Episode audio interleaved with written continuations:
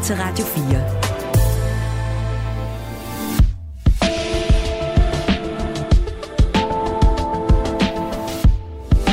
Velkommen til Hovedet og Halen. Din vært er Mette Vibe Utzon. Og det er ganske sandt, det du lytter til denne eftermiddag klokken lidt over 14, det er hovedet og halen. Og det gør du på en dag, hvor det, som bliver kaldt en bogbombe, er eksploderet i nyhedsstrømmen i morges her. Hvad handler kronprinsens bog Kongeord så om? Hvad skal vi med den? Og hvorfor kan man ikke få lov at tale med hverken forfatteren Jens Andersen eller for den sags skyld ophavsmanden Kong Frederik? Det skal vi forsøge at finde, ud, øh, at finde hoved og hale i i dag. Det er også en dag, hvor vi dykker ned i en lidt prekær sag om plagiat. Hvornår er det, man for eksempel skriver i, øh, i en kommentar, eller låner lidt, eller i en boganmeldelse, finder et eller andet riff, som man så bruger. Hvornår er det inspiration, og hvornår er det simpelthen slet og ret teori? Det undersøger de lige nu på Berlingske, og det skal vi også forsøge at finde hoved og hale i den her tirsdag, hvor du altså som sagt lytter til Radio 4's nye eftermiddagsprogram, Hoved og Halen, hvor vi de næste par timer har udvalgt bare en lille håndfuld af alle de nyheder og historier, som døgnet er fuld af. Mandag til torsdag vil jeg sammen med i dagens gæstevært forsøge at finde hoved og hale i nyhedsstrømmen, og det gør vi i dag i utrolig godt selskab. Velkommen til dig, Jacques Loveless. Tusind tak. Er du klar til at tage erhvervet på dig som min gæstevært? Altså, det er spændende, men ja, det, øh, jeg føler, vi skal gøre det. Og jeg, jeg, jeg skruer lige et øjeblik, kære lytter, jeg skruer lige bordet lidt op, for du kan simpelthen ikke, at du, du er højere. Lige øjeblik. Ja, jeg er højere, end man tror. Du er højere, Sådan end man tror. Du er også musiker, rapper, sanger osv. osv. Der er mange, øh, hvad hedder det, titler, man kan sætte på dig. Øh, det er vi et nyhedsmagasin. Vi finder nogle øh, historier i nyhedsstrømmen. Hvor finder du dine nyheder, når du er, og hvornår gør du det? Er det, når du vågner om morgenen, eller hvad? Øhm, jamen, det er, sådan, det er faktisk øh, mange gange i løbet af dagen, vil jeg sige. Øh, det er øh, politikken og, øh, og information. Øhm, og så er det faktisk også øh, BT og Ekstrabladet, fordi de ligesom øh, hmm, skriver om nogle andre ting på en anden måde. Og Mhm. det synes jeg også er, er fint nok at se. Og så er det jo øh, altså mit yndlingsprogram, som er Deadline. Hvornår står du af nyhedsstrømmen?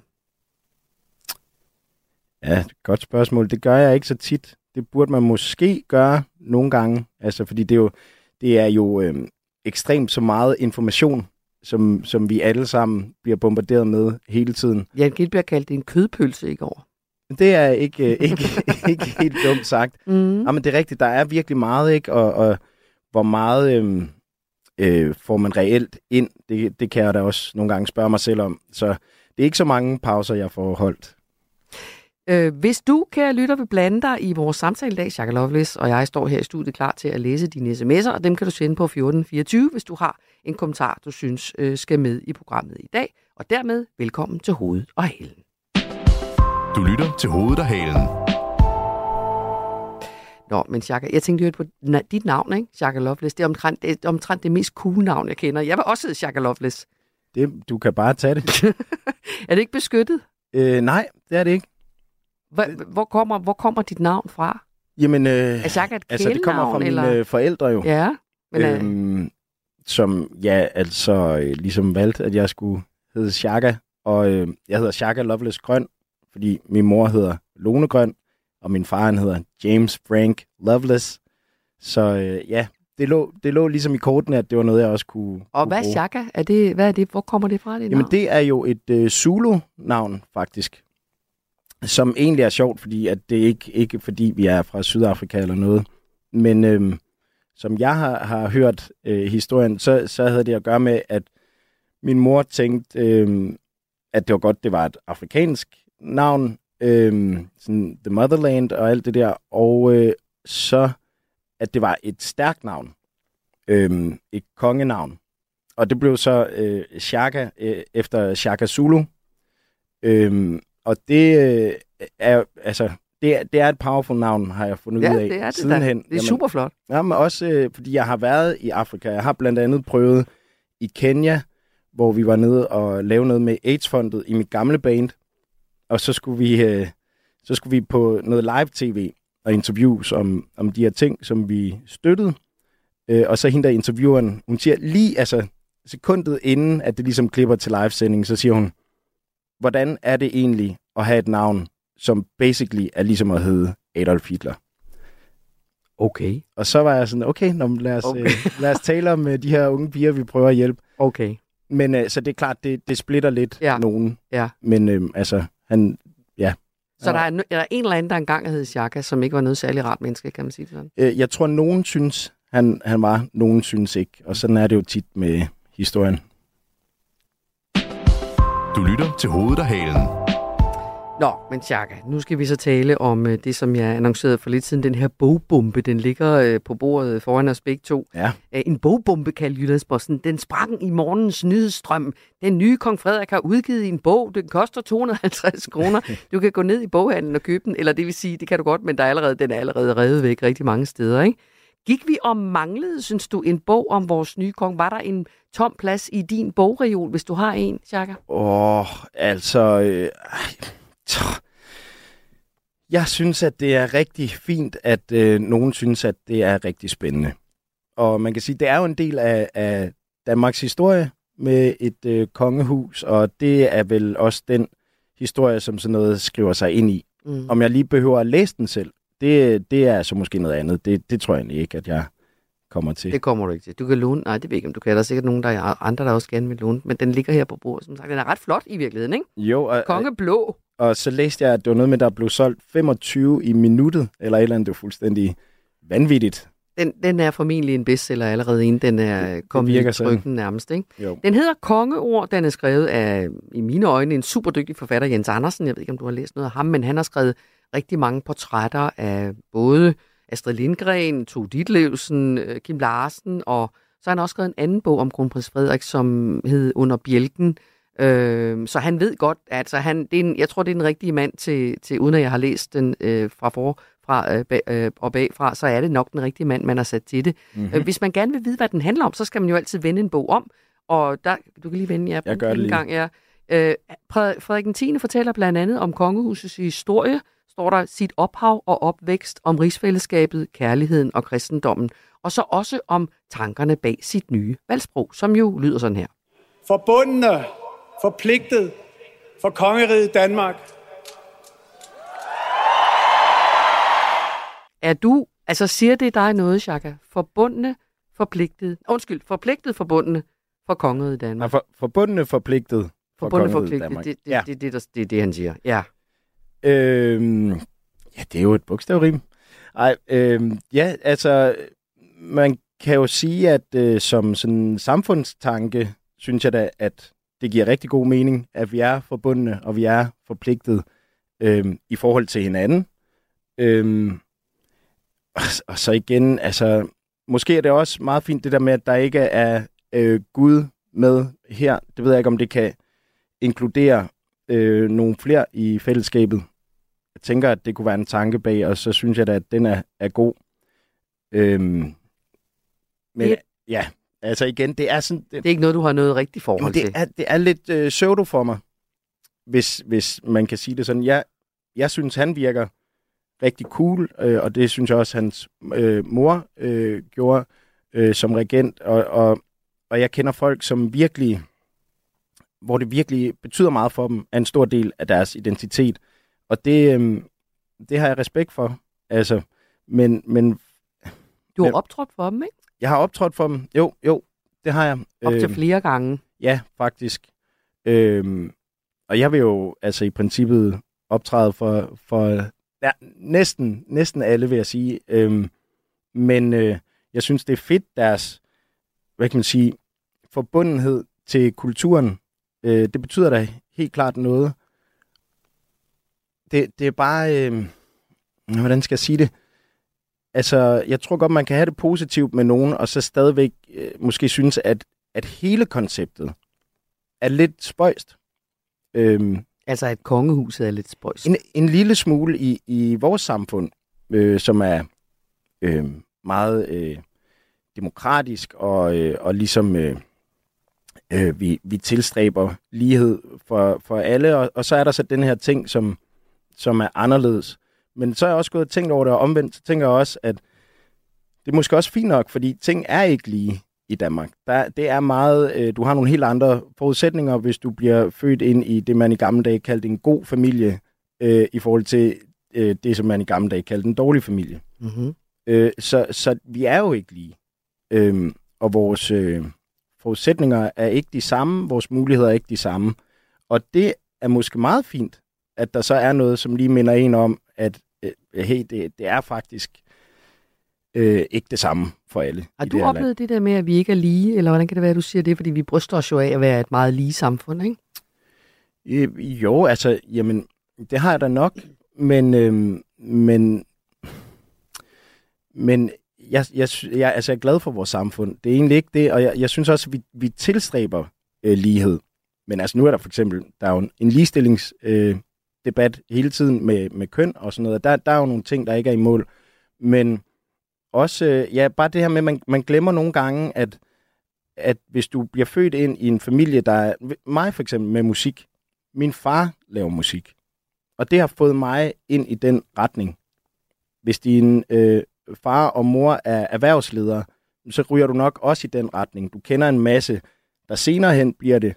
Øh, erhvervslivet har meget tætte øh, bånd til kongehuser, og, og så videre, og så videre. Så du er på en måde lidt født ind i det, på samme måde som kongehuset, uden rigtig at være det? Det kan man sige, så derfor har det nemmere et frit valg om at vælge noget andet, Fri, selvfølgelig. frit valg, mm. øh, og det, ja, det er der så andre, der ikke har, mm. men, men det har jeg haft, men jeg har da også haft nemmere ved at komme ind i den øh, verden, ved at have haft den indgang til det, som, som min far øh, har givet mig. Og der mener jeg bare, at vi, vi har ikke lige øh, vilkår for alting. Mm-hmm. Og, og spørgsmålet er så, om, øh, om den her bog, den kan opklare mm, sådan yderligere ud over den der øh, tale, som øh, øh, hen, øh, slud og vrøvl, øh, Kong Frederik, jeg skal virkelig Ja. vende mig til at kalde ham Kong Frederik, kan jeg mærke, øh, som, som man holdt fra balkongen der på Christiansborg. Ikke? Altså, det der med, at Gud ikke var med i talen, det er jo noget, som nogen har brugt lang tid på at analysere, hvorfor mm. og så videre. så.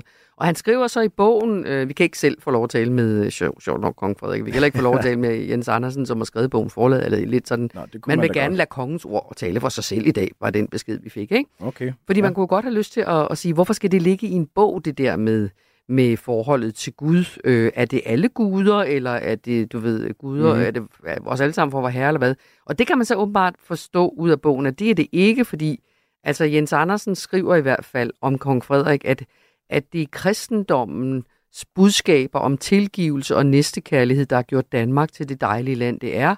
Øh, kongen beder fadervor, øh, eller har gjort med sine børn hver aften ved sengetid.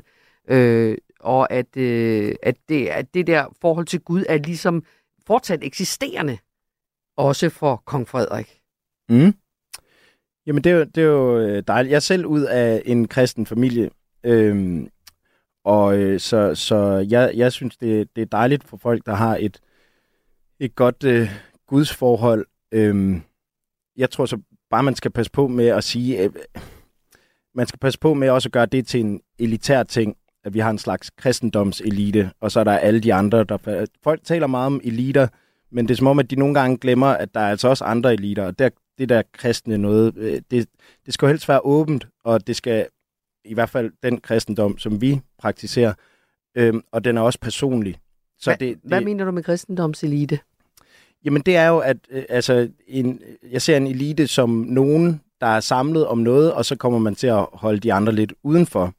Så dem, der ikke er kristne, de er ligesom ikke med i den elite. Ja, og det er jo, øh, så, så tænker mange muslimer, øh, det kan det jo helt klart også godt være, men der er jo også andre, der er jo også jøder, øh, øh, ja, der er kat- katolikker, der ikke er, er protestanter, ligesom os, der er alle mulige, og så er der også dem, som er ateister.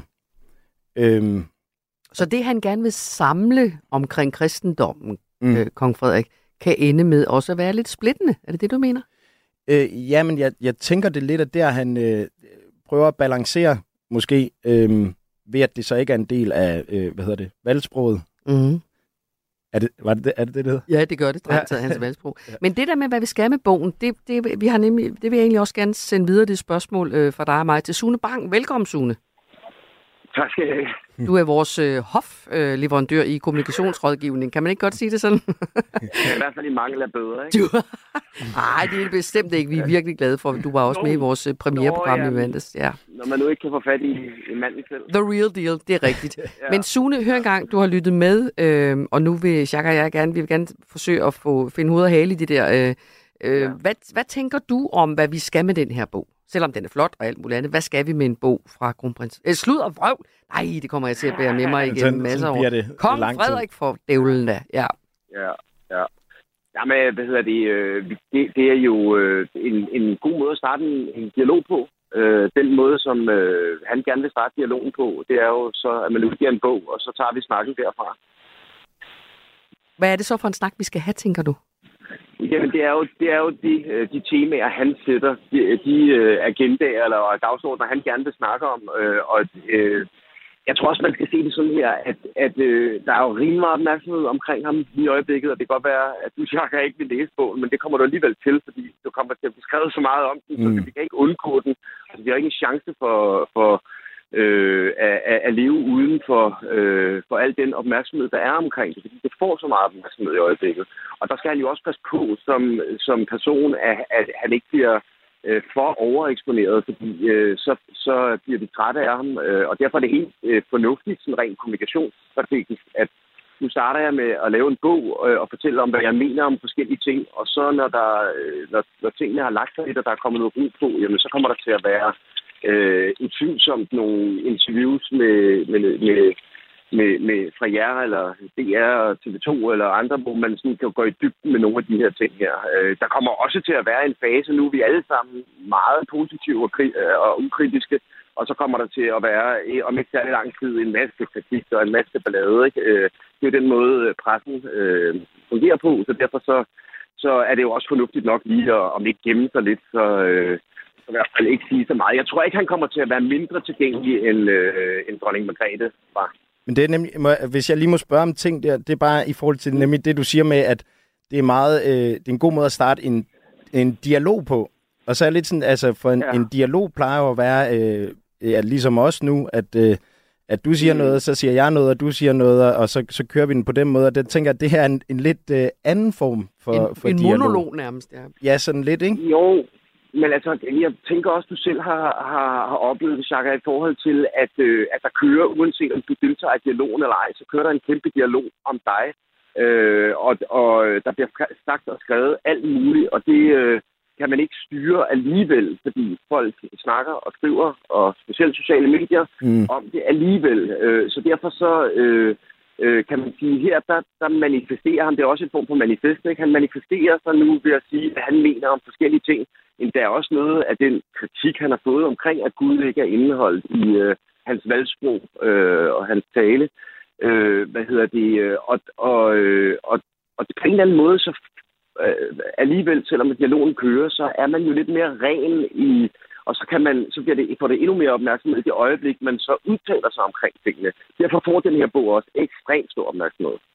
Men hvornår, som Jacques siger, hvornår tror du, han har tænkt sig at indgå i en samtale med nogen uden for kongehuset? Ja, øh, ja altså der, jeg, jeg kunne forestille mig, at det går måske et par måneder, øh, så, så kunne jeg forestille mig, at forsommeren, så begynder der at komme nogle portrætter af ham, jeg kan også forestille mig, at øh, Michael Bertelsen er i gang med at line op til det sidste ord. Øh, altså alle, mulige, alle, alle, alle er jo i gang med at, at vil have en bid af den her historie, fordi den har alle, alles opmærksomhed i øjeblikket. Okay. Skal du læse den, Sune? Øh, det ved jeg faktisk heller ikke, om jeg skal. Det, det, det er ikke sådan, at jeg havde tænkt, øh, tænkt det, men jeg tror som sagt, at jeg alligevel kommer til at, at, at kunne den udenad, fordi øh, der kommer til at blive skrevet op og ned af stolper omkring det her. Nu bliver den jo solgt i stridstrømme. Det snakker vi også om i, øh, for lidt siden. Ikke? Altså Saxo meldte øh, tidligere på dagen om et salg på 25 bøger i minuttet. Altså er, er, det, er det, fordi vi er sultne efter at få noget mere fra kongehuset, eller er det den her mystik, eller er det, der er faktisk en af vores lyttere, uh, Ulrik Frodense, som skriver, det er simpelthen for dårligt, at kongen tager penge for den bog. Dyne Larsen udgav mm. en bog til samtlige danskere, ganske gratis, det burde Frederik også ja. gøre, han har jo også midlerne til det. Jeg, jeg, altså, jeg, jeg tror ikke, vi er klar over faktisk øh, deres økonomi, øh, og hvor faktisk hvor presset den er. Øh, de sidste par år har de taget af deres egenkapital og har faktisk ikke særlig mange penge tilbage, fordi at øh, altså alene, det kender vi jo selv, øh, inflation, øh, hvis du har det har, det, ikke, det har vi ikke, men hvis du har en række slotte, der skal renoveres og varmes op, og du har øh, alle de omkostninger, der er, det er ikke fordi, at vi bruger voldsomt mange penge i forhold til mange andre øh, monarkier gør. Øh, det er også derfor, at Søren Gade jo allerede var ude og tale om, at de faktisk skal have nogle flere penge. Øh, øh, fred være med, at, øh, at de måske tjener nogle penge til at dække nogle af de omkostninger, der, der skal til. og der har vi jo den her, jeg, jeg, hvad er det, man plejer at sige, det Chaka siger, altså jeg er helt enig i, i, i mange af de pointer, du har, af den her konstruktion, som kongehuset også er. Øh, den på den ene side er lidt besynderlig i den moderne verden, vi lever i, men samtidig har den bare en kæmpe stor betydning for os, fordi det er jo de her historiefortællinger, og de historiefortællinger må ikke blive udvandet med, at vi alle sammen konstant har adgang og konstant ved alt, og han er ligesom os andre. Der mm. skal jo være noget distance også, og noget glimmer og noget guldkaret. Øh, og det er jo en sindssyg balance i den brandstyring, som de har gang i. Og nu er kongen Frederik selv blevet til en kongelig hofleverandør af små blå bøger rundt ja. omkring i landets boghandel. Tak skal du have, Sune, fordi vi måtte ringe til dig. Ja, men I er velkommen i hvert fald, og, øh, og tak for i dag i hvert fald. I lige måde. Ja, ha' en god dag. Ja, vi høres ved en anden ja, gang. også her, også her. Tak. Kommunikationsrådgiver og branding-ekspert uh, Sune. Så vidt uh, dagens bogbombe i nyhedsstrømmen. Ja. Du lytter til hovedet og halen. Og det er den her nyhedsstrøm, altså alt det, der skete fra i går til i dag, Chaka, kan du næsten sige, ikke? og sådan lidt ud i kanterne af det, hvad der nu interesserer os, mm-hmm. som vi be, be, be, behandler uh, her i hovedet og halen. Vi prøver simpelthen at opklare nogle af de ting, der sker, og lige stoppe op et øjeblik og sige, undskyld, hvad for noget, ikke? eller hvad handlede det om, eller, eller hvordan skal vi forstå det? Og, men vi vil jo, når vi nu har inviteret dig som gæstevært, Chaka Loveless, musiker, øh, også gerne forsøge at finde hoved og hale i, hvem du er. Altså lære dig lidt bedre kendt måske. Ikke? Ja, det er Og man- der- noget af et projekt. Nu spiller jeg noget, som vil sige, ah, for det, selv dem, der må, ikke måtte vide, hvem du er. Hør vi det her. Du trak mig ned. Alt føles som tomgang. Jeg rykker ikke Parkeringspladsen. Den er stadig tom Så jeg henter en omgang Og tømmer flasken. For her på pladsen vil jeg falde om. Jeg har røg på hjernen Når jeg ser dig ikke. Men alt jeg vil se Har noget at gøre med dig. Så jeg venter stadig på parkeringspladsen Og håber på du jeg elsker, at du selv står og danser til dit eget nummer, Jacques. Man kan jo ikke lade så- Nej, jeg står jo også og... Man begynder allerede, og man kan også bare høre noget musik, ikke? men også bare alle de der ord. Altså, ej, det er et fedt nummer. Tak. Og det Tak. har det jo altid været, og det holder det jo aldrig op med at være. Men, øh, men det er det, vi kender dig for, men vi ved jo ikke så meget. Jeg ved ikke så meget om dig ellers. Altså, det er ikke sådan, at du valser rundt til alle mulige glas og gala og giver store interviews hele tiden om dig selv og sådan noget. Nej, nej, det er rigtigt. Så er du klar til et par spørgsmål i Blå Bog? I blå bog? Ja. ja lad os gøre Et det. par hurtige spørgsmål, Ja. hurtige svar. Yes. Bor du stadig i den by, du voksede op i? Øh, øh, nej. Hvorfor Skal- flyttede du, og hvornår? Øh, åh, oh. jeg, jeg har flyttet mange gange. Ja. Men øh, altså, da jeg flyttede herover, For eksempel? Eller den by, hvor, hvor, hvor blev du født? øh, jeg blev født i Aarhus. Ja. Øh, jeg voksede op i Alken, Mm. uden for Skanderborg. Øh, jeg flyttede fra Alken, fordi det var en landsby, så det har jeg vidst lige siden jeg kom dertil, at, At sådan skulle skulle det være på et tidspunkt. Okay. Ja, altså, jeg elskede Alken, det var, det var slet ikke det, men Men du voksede op ude på landet? Jeg voksede op ude på landet. Mm. Øhm, og så vil jeg sige, vi flyttede, fordi vi var en øh, gruppe gutter, som havde et band sammen. Øh, og det har altid været vores øh, drive dengang. Så det var også derfor, at vi flyttede til København i sin tid. Okay, så du flyttede sammen med dine, nogle af dine rigtig gode kammerater Yes. og arbejdskolleger. Mm. Ja. Ligner du dine forældre? Ja, Begge to? Ja, Af sind eller udseende, eller hvad? begge dele. Hvor? Hvordan? Jamen, altså... Øh, øh, altså, øh, udseende, der må, det, det kan jeg ikke rigtig forklare, men øh, hvis man ser to billeder af dem, så vil man sige, det, det Er du passer sgu meget perfekte, godt. ja, det er halvt det- det ene og halvt det andet? Det er sådan rimelig meget. Mm. Øhm, men så vil jeg sige, at øh, jeg øh, for eksempel øh, kan have lidt, øh, hvad hedder det, øh, hypersensitivitet øh, over for sådan nogle øh, emotionelle sammenhæng. Okay. Det, det har mine forældre også. Øhm, Du bliver nemt berørt, og du bliver meget berørt. Er det sådan, jeg skal det kan være svært for mig at lukke ned for, hvad andre føler. Ja. Hvis jeg er i et rum, for eksempel. Ja. Sådan noget der. Det bliver du påvirket af. Det bliver påvirket af. Mm. Og så, øh, Så hvis jeg er nervøs nu, Jacques, så vil du kunne mærke det helt over du, i din krop. du er ikke nervøs. Og jeg vil Line. kunne smitte dig. Jeg Ja. kan, Jeg er ikke nervøs. Nej, det, kan det er du ikke mærke. sikkert, at du vil kunne øh, smitte mig, men jeg kan bare, hvis jeg ligesom øh, føler, du er utilpas, så øhm, tager det opmærksomhed Okay. for mig. Mm. Og jeg, jeg vil helt klart helst have, at øh, folk er øh, rimelig tilpasse. Så ellers er det dit ansvar at sørge for, at de bliver det, eller hvad? Ja, det er jo måske det, der så nogle gange, altså det, det føler jeg jo i virkeligheden ikke, at det er, men sådan, hvis man går lidt længere ind i, øh, øh, det er sådan lidt mere ubevidste, ja, Mm. så, så er det sådan noget, der nogle gange har gjort, øh, at tingene er blevet lidt vilde op i mit hoved. Okay. Jeg kender det faktisk godt for mig selv. Jeg har altid sagt, at det var, fordi jeg var skilsmissebarn, så er man vant til at skulle manøvrere i at have alle følelsestentakler uden, og Ja. så er man vant til at aflæse stemninger, og hvem har den nu sådan, og alt sådan noget, ikke? Lige præcis. Men det kan være, at man bare tillægger det forskellige ting i sin opvækst. Ja, Det kan Ja. godt være ret hårdt at have det sådan. det, det er jo det. Et altså, fast arbejde, ikke? Øh, jo, jeg tror, du sagde, altså, at det var hårdt at have et fast arbejde. Det, men øh, nej, ja, det, det er det jo på en eller anden måde.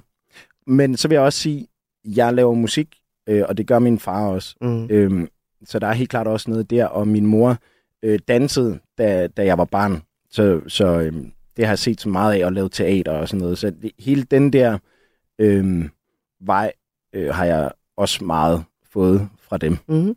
Sidste blå bog øh, mm. øh, spørgsmål. Øh, snakker du med dine naboer?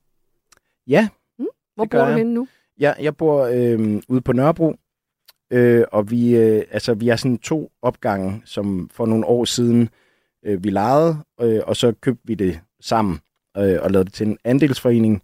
Og det øh, har der været meget arbejde og også øh, nogle øh, hårde perioder med, men det gør jo så også, at vi kender hinanden. Så af den grund, og så fordi vi er en masse, der har fået børn på samme tid, så, øh, så taler vi sammen. Mhm. Det er sådan en lille... Nørrebro er jo en landsby. Det er det, ja.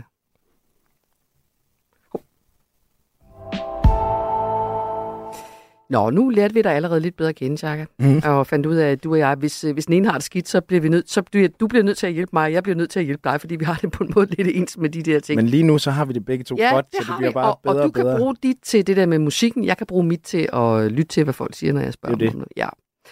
Øh, nu skal vi tale om en historie, som du har taget med ind. Du har jo titel af, af gæstevært, og det er både en forpligtelse og et øh, privilegium, lidt ligesom med kong Frederik. Øh, og, og forpligtelsen er ligesom, at du tager nogle historier med, som du synes, vi skal snakke om. Du skal have noget Ja. med vand, kan jeg se. Måske. Jamen, det jeg har her. Du har det det, alt, alt er. Okay, godt. det er godt.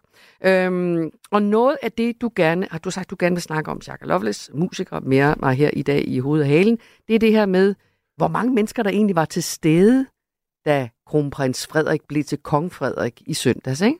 Det er jo noget, der har fyldt medierne rigtig meget. Og kan du ikke prøve lige at forklare, hvorfor er det en historie, du tager med dig? For det har vi jo snakket rigtig meget om allerede. Ja, altså i virkeligheden, det som jeg rigtig godt kunne tænke mig at finde ud af, det var øh, i forhold til øh, Gaza-demonstrationen. Mm-hmm. Øhm, der har jo været nogle stykker, og særligt har der været to øh, rigtig store. Øhm, og i, i den sammenhæng, øh, altså jeg, jeg har gået med, og øh, der har jeg oplevet, at der har været rigtig, rigtig, rigtig mange mennesker. Og jeg, jeg har sådan lidt erfaring i nogle gange at se store crowds, også oppefra, og noget, når man har spillet for dem. Ja. Øhm, men øh, det er også enormt svært altid at sige, hvor mange der er. Øh, og i den sammenhæng, så, så er der blevet sagt øh, meget forskelligt, men så med kronprins, nej, med kongens, øh, ja. Øh, Nu kan du heller ikke finde ud af Kroning, det længere. nej. nej. Kong Frederik, vi skal Yes, vende os til det. I må yes. have bære over med os, skal lytte. Men der var jo øh, fantastisk mange mennesker, det virkelig nogle smukke billeder, øh, men der kunne man godt ligesom øh, komme med nogle, i hvert fald ret store, øh, ret klare estimater øh, i forhold til, hvor mange der var. Mm-hmm. øh, som jeg tror var øh, baseret på noget, øh, jeg tror det var tre måske, øh, så noget med teleoplysninger og sådan noget, så kunne de på en eller anden måde godt gå lidt ind i at se, hvor mange der havde været. Øh, og der er det så med de her Gaza-demonstrationer, at fra øh, arrangørernes side har der været lidt en øh, øh, frustration af, at der ikke bliver snakket mere om, hvor mange mennesker der egentlig har været til mm-hmm. det Mhm. her. Øhm, og man kan sige, øh, det bliver jo sådan lidt, den ene siger, og den anden siger noget, og, og Ja, folk bliver enormt vrede på hinanden også, ikke? det, det, det gør de jo, Ja, og det, det er jo ja. det der med, altså man, man taler om at føle sig set. Øh, det bruger vi jo i alle mulige sammenhænge, mm-hmm. og Mhm. jeg tror, det er noget af det samme, der gør sig gældende her. Så det, du siger, det er i virkeligheden, hvorfor kunne man tælle, hvis man kunne, så nøjagtigt til det begivenheden i søndags, Ja. når der var så meget diskussion om demonstrationerne øh, mod det, der sker i Gaza? Ja, altså, hvor, hvor kan man, kunne man også tælle der? Ja, okay. Ja. Vi har fundet en øh, ekspert, Morten Riger. Riger hedder du. God eftermiddag og velkommen. Tak. Øh, du har lovet at, øh, at hjælpe os med at finde hoved og hale i det her. Øh, Morten Riger Hannemose hedder du. Du er adjunkt på Visual. Visual, hedder det det? Compu- ah, Visual Computing Division Ah, på DTU. Jeg skal lige være med på lingoen her. Øh, og så har du også regnet på, hvor mange mennesker, der var med der i søndags til tronskiftet. Ikke? Kan du ikke prøve at forklare, hvad gjorde du der i søndags? Jo, altså, fordi her i, i søndags, der har vi jo øh, haft hele Danmarks presse på pletten. Mm. Øhm, der har været øh, pressefotografer over det hele. Så jeg har taget, øh, ud over den her menneskemængde, har jeg udvalgt seks billeder i ekstremt god kvalitet, hvor du simpelthen kan, kan zoome ind og se på alle de her folk, der er i, i folkemængden. Mm-hmm. Og så har jeg brugt øh, noget kunstig intelligens, øh, som er en metode, der er blevet trænet på en hel masse billeder, siger man, der du den et billede af, her er en folkemængde, der er så mange folk i den. En masse gange, og så lærer den og, og gøre det kunsten efter, så når du viser den et nyt billede, kan den gå- ind og tælle, hvor mange folk der er. Okay, men det Okay, kræver, at du har nogle billeder, du kan, den kan tælle ud fra, eller hvad? Ja, øhm, altså den, den kræver billeder som input, så som udgangspunkt er det øh, det, øh, vi, kan, vi kan udtale os om her, er, hvor mange folk man ligesom kan se på de billeder, der er. Øhm, så det vil sige, hvis der er nogle folk, som igen har stået om bag ved en bygning eller øh, et træ, som, som så ikke har kunne blive set af kameraet, så kan vi ikke tælle dem med på den måde. Okay. Men, men øh, nu, øh, bare lige i forhold til, til den anden demonstration her, som vi taler om. Der er jo sådan, øh, altså Gaza-demonstrationen, der er sådan nogle øh, droneoptagelser, hvor man ligesom. Ja. kan, kan følge øh, alle de, de mange mennesker, der var. Altså vil man kunne, kunne lave en, en lige så klar optælling med, med det? det kommer øh, overhovedet ikke til at blive øh, lige så præcist ud fra mm. en droneoptagelse, desværre. Øhm, fordi det er, det er netop med vilje, at jeg til, til at lysen af kong Frederik har brugt øh, altså stillbilleder. Ja. Fordi der er oplysningen mange gange større end på en video. Selv når man kigger på det på sin computer eller telefon, så ser det rigtig skarpt ud. Når man, når man zoomer ind, så er, der, så er der slet ikke samme detaljegrad, som, som de her øh, metoder øh, har brug for. Men ved det, Så det bliver et meget et, et betydeligt mindre præcist øh, resultat, man kan lave ud fra sådan en, øh, en dronevideo. Men så i virkeligheden tænker jeg, Morten, så, og for den sags skyld, Chaka, altså noget af den kritik, der var fra demonstranterne i Gaza-demonstrationerne, den rigtig, rigtig store af mm. dem, var jo også, der var ikke nogen medier, og det du siger, Morten, det er, hvis der ikke er nogen medier til stede, hvis der ikke er nogen, der tager billeder, så kan du heller ikke tælle. Ja, altså, og, og selvfølgelig, så bliver det jo en, en diskussion, fordi selvfølgelig har der været folk til stede, der har taget billeder, men det har også været en demonstration. Om aftenen, så er vi ude i nogle helt andre øh, lysforhold, og når ja. jeg så står og filmer det med en almindelig telefon, så kan jeg godt fornemme, at der er en, en stor folkemængde. Men at komme ind og tælle præcist i den, det er, det er nogle, nogle udfordringer, som vi ikke er, er klædt på til at håndtere med den forskning, vi har i dag, men det er noget, vi, vi kigger på og forsøger aktivt at blive bedre til. Spændende. Men altså, det, det, altså, det synes jeg faktisk er rart at få at vide. Igen, det er jo det her med nogle gange, øhm, altså når vi kommer til at diskutere, nu kan jeg også se, der er, der er en eller anden, der har skrevet øh, her, nu er der vel ikke gået Trump i den med den øh, optælling, og jeg ved så ikke, om det er, er den, som mm. jeg snakker om, Det er der eller nogle om lytter, der det. skriver her. Men det siger jo noget om, hvordan vi ligesom øh, taler øh, om de her ting. Og det bliver sådan lidt, øh, du ved, folk, øh, der, der står og kaster det ene og det andet efter hinanden. Så jeg synes jo, det, det er stykke arbejde, I gør med faktisk at få nogle reelle optællinger øh, af ting. Det vil jeg i hvert fald sige. Ja, altså jeg synes også, det er meget rart, altså fordi nu er der jo så meget snak om, øh, om desinformation, og sådan, hvor, hvor AI ligesom bliver brugt på en, på en negativ måde, så jeg synes, det, det er rart, at, at vi har et eller andet, hvor vi faktisk kan sige, okay, vi har her noget, som er, er mere objektivt, og så kan vi bidrage med Mm. faktisk noget positivt. Øh, Men Morten Rikker, er det også fordi, du er bange for at blive brugt i den her debat? Den her øh, meget følelsesladede og meget ophedede debat nogle gange, det der med, hvor mange var der osv. Du er simpelthen bange for at blive øh, hund i spil kejler i den diskussion der? Altså, det er da selvfølgelig en, øh, en risiko, øh, man tager, så snart man, øh, man udtaler sig om noget. Men øh, altså, jeg er, jeg er villig til at, at gå ind i en, i en, i en vilkårlig sag, så længe jeg ligesom har noget, nogle billeder, hvor jeg føler, at jeg kan udtale mig sikkert ud fra. Mm-hmm. Tak, Morten. Du har allerede gjort os meget klogere. Det må man sige. Øh, ja, tusind tak, fordi du vil være med. Ja, selvfølgelig. Morten Rieger som Hannemose, som altså er adjunkt på Visual Computing Division på DTU, Chaka. Mhm. Det, var, det vidste jeg heller ikke, det her. Det gør jeg virkelig heller ikke. Og så kan man sige, at de gamle dage før øh, AI og alt sådan noget, der handler det jo også om, politiet sagde en ting, øh, og arrangøren af en demonstration sagde noget andet. Sådan har det været lige så længe, jeg kan huske, ikke? Fordi der er altså ligesom en kamp om, hvor mange mennesker var der egentlig. Det er sådan et battle, der finder sted, ikke? Jo. Øh, men, men ud over den her diskussion og den her kamp, som vi så øh, har forsøgt at opklare nu, så er du også selv en aktiv del af den her debat. Lad, lige prøve, lad os lige prøve at høre her. Vi siger fra over for vores regering, når de støtter folkedrab. Vi kræver, at de tager ansvar på sig. At de lytter til os. Fordi vi ikke vil acceptere uretfærdighed. Fordi vi ikke vil acceptere, at børn skal betale prisen. Fordi, fordi vi er mennesker. mennesker. Våbenhvile nu. Våbenhvile nu. Nu. Våbenhvile nu. Alle på gaden for Palæstina. Alle på gaden for Palæstina. Alle på gaden for Palæstina. Og Jacques, det gør der jo til en af de relativt mange kunstnere, synes jeg, som, uh, som blander sig i den her debat. Her er du med i en, uh, en uh, film på Instagram-siden for at stoppe annekteringen, hvor du, ligesom de andre stemmer, man kan høre, man kan høre dig undervejs, opfordrer folk til at gå på gaden for, for Palæstina og en våbenhvile i, i Gaza i forhold til uh, det, der sker nu. Det er jo ikke alle, der er enige med jer.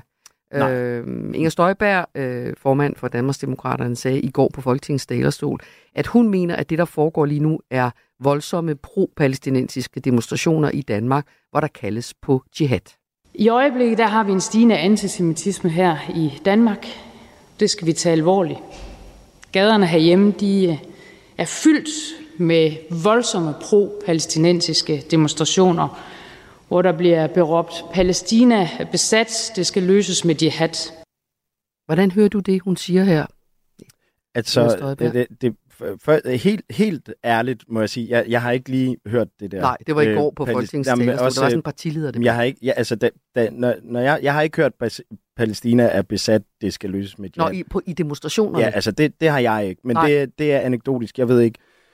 Øhm, det andet, som jeg også tænker, når hun siger det, det er, at jeg er øh, enig i, fordi jeg, jeg prøver også ligesom at læse for eksempel indlæg i, i politikken fra øh, herboen, altså danske jøder, mm øh, som fortæller om, hvordan de oplever en stigende antisemitisme, og det er ikke godt. Så, så, så langt øh, er jeg enig.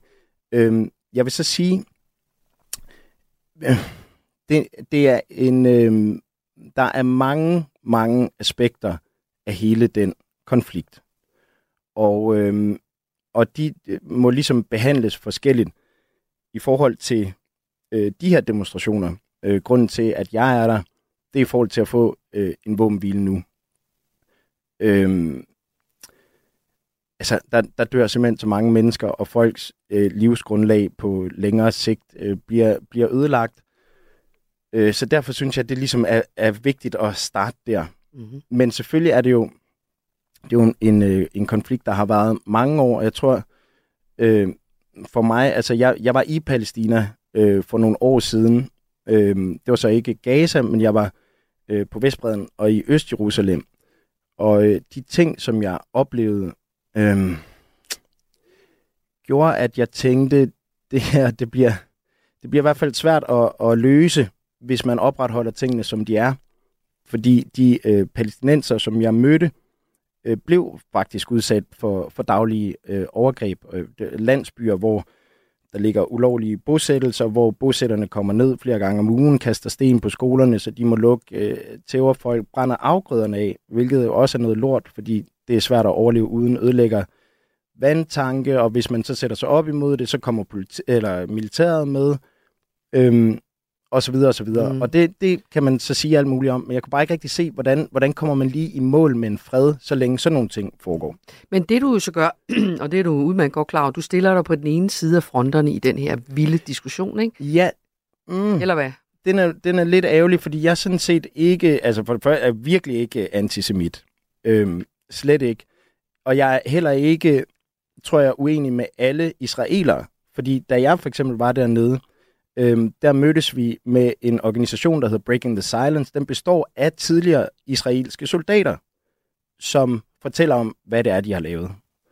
Øh, og jeg tror, at de er meget enige i, at det er øh, overgreb, en del af det, der foregår. En af dem forklarede om, hvordan de øh, ligesom blev sat til om, om natten i bestemte områder, hvor man gerne vil have palæstinenser væk fra, øh, og lave vilkårlige arrestationer om natten, og hvor man ligesom smider hele familien ud og alt sådan noget, simpelthen for at, ligesom at stresse folk til at, at flytte væk.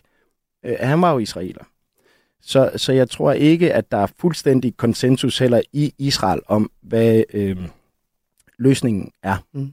Men det virker som om, der er konsensus øh, i det danske folketing, i hvert fald en stor del af partierne. Øh, statsminister øh, Mette Frederiksen, også i spidsen for regeringen, altså har jo allerede sagt, det er Israel, vi støtter, vi støtter Israels øh, ret til at øh, forsvare sig selv. Lad os høre, hvad statsministeren sagde i går til det, Inger Støjberg sagde. Tak for talen. Jeg kunne have holdt den selv, og jeg er en til en enig.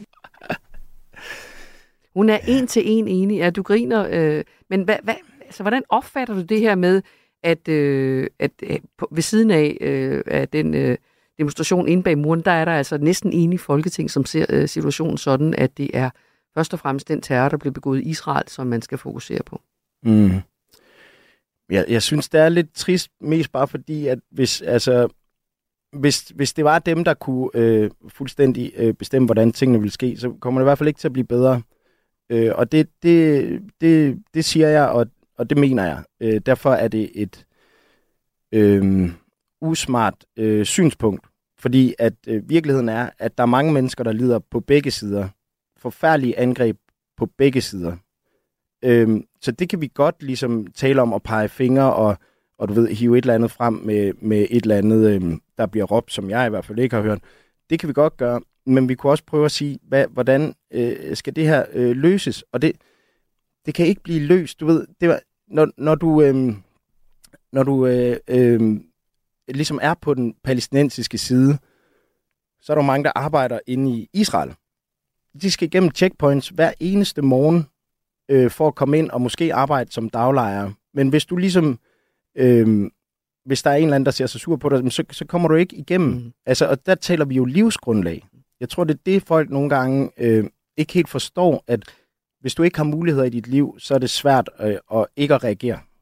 Og derfor ser man dig, øh, om ikke i spidsen, så i hvert fald i nogle af de her demonstrationer. Jeg vil have fred for begge parter. En af Spotak. Hjertelig velkommen til Portrætalbum. I Portrætalbum bruger Anders Bøtter musikken til at vise nye sider af sine gæster. Min fantasi matchede ligesom ikke verden rundt om mig. Det var meget sådan en lille cocoon af eventyr og alt muligt, men når man så gik ud i verden, så blev det bare så voldsomt. Jeg synes, at det er ekstremt passende, at det er på det her tidspunkt i dit liv, at du bliver ramt af bjørk.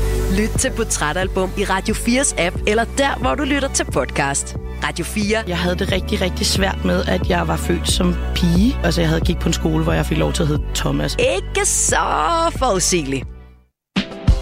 Du lytter til Hovedet og Halen.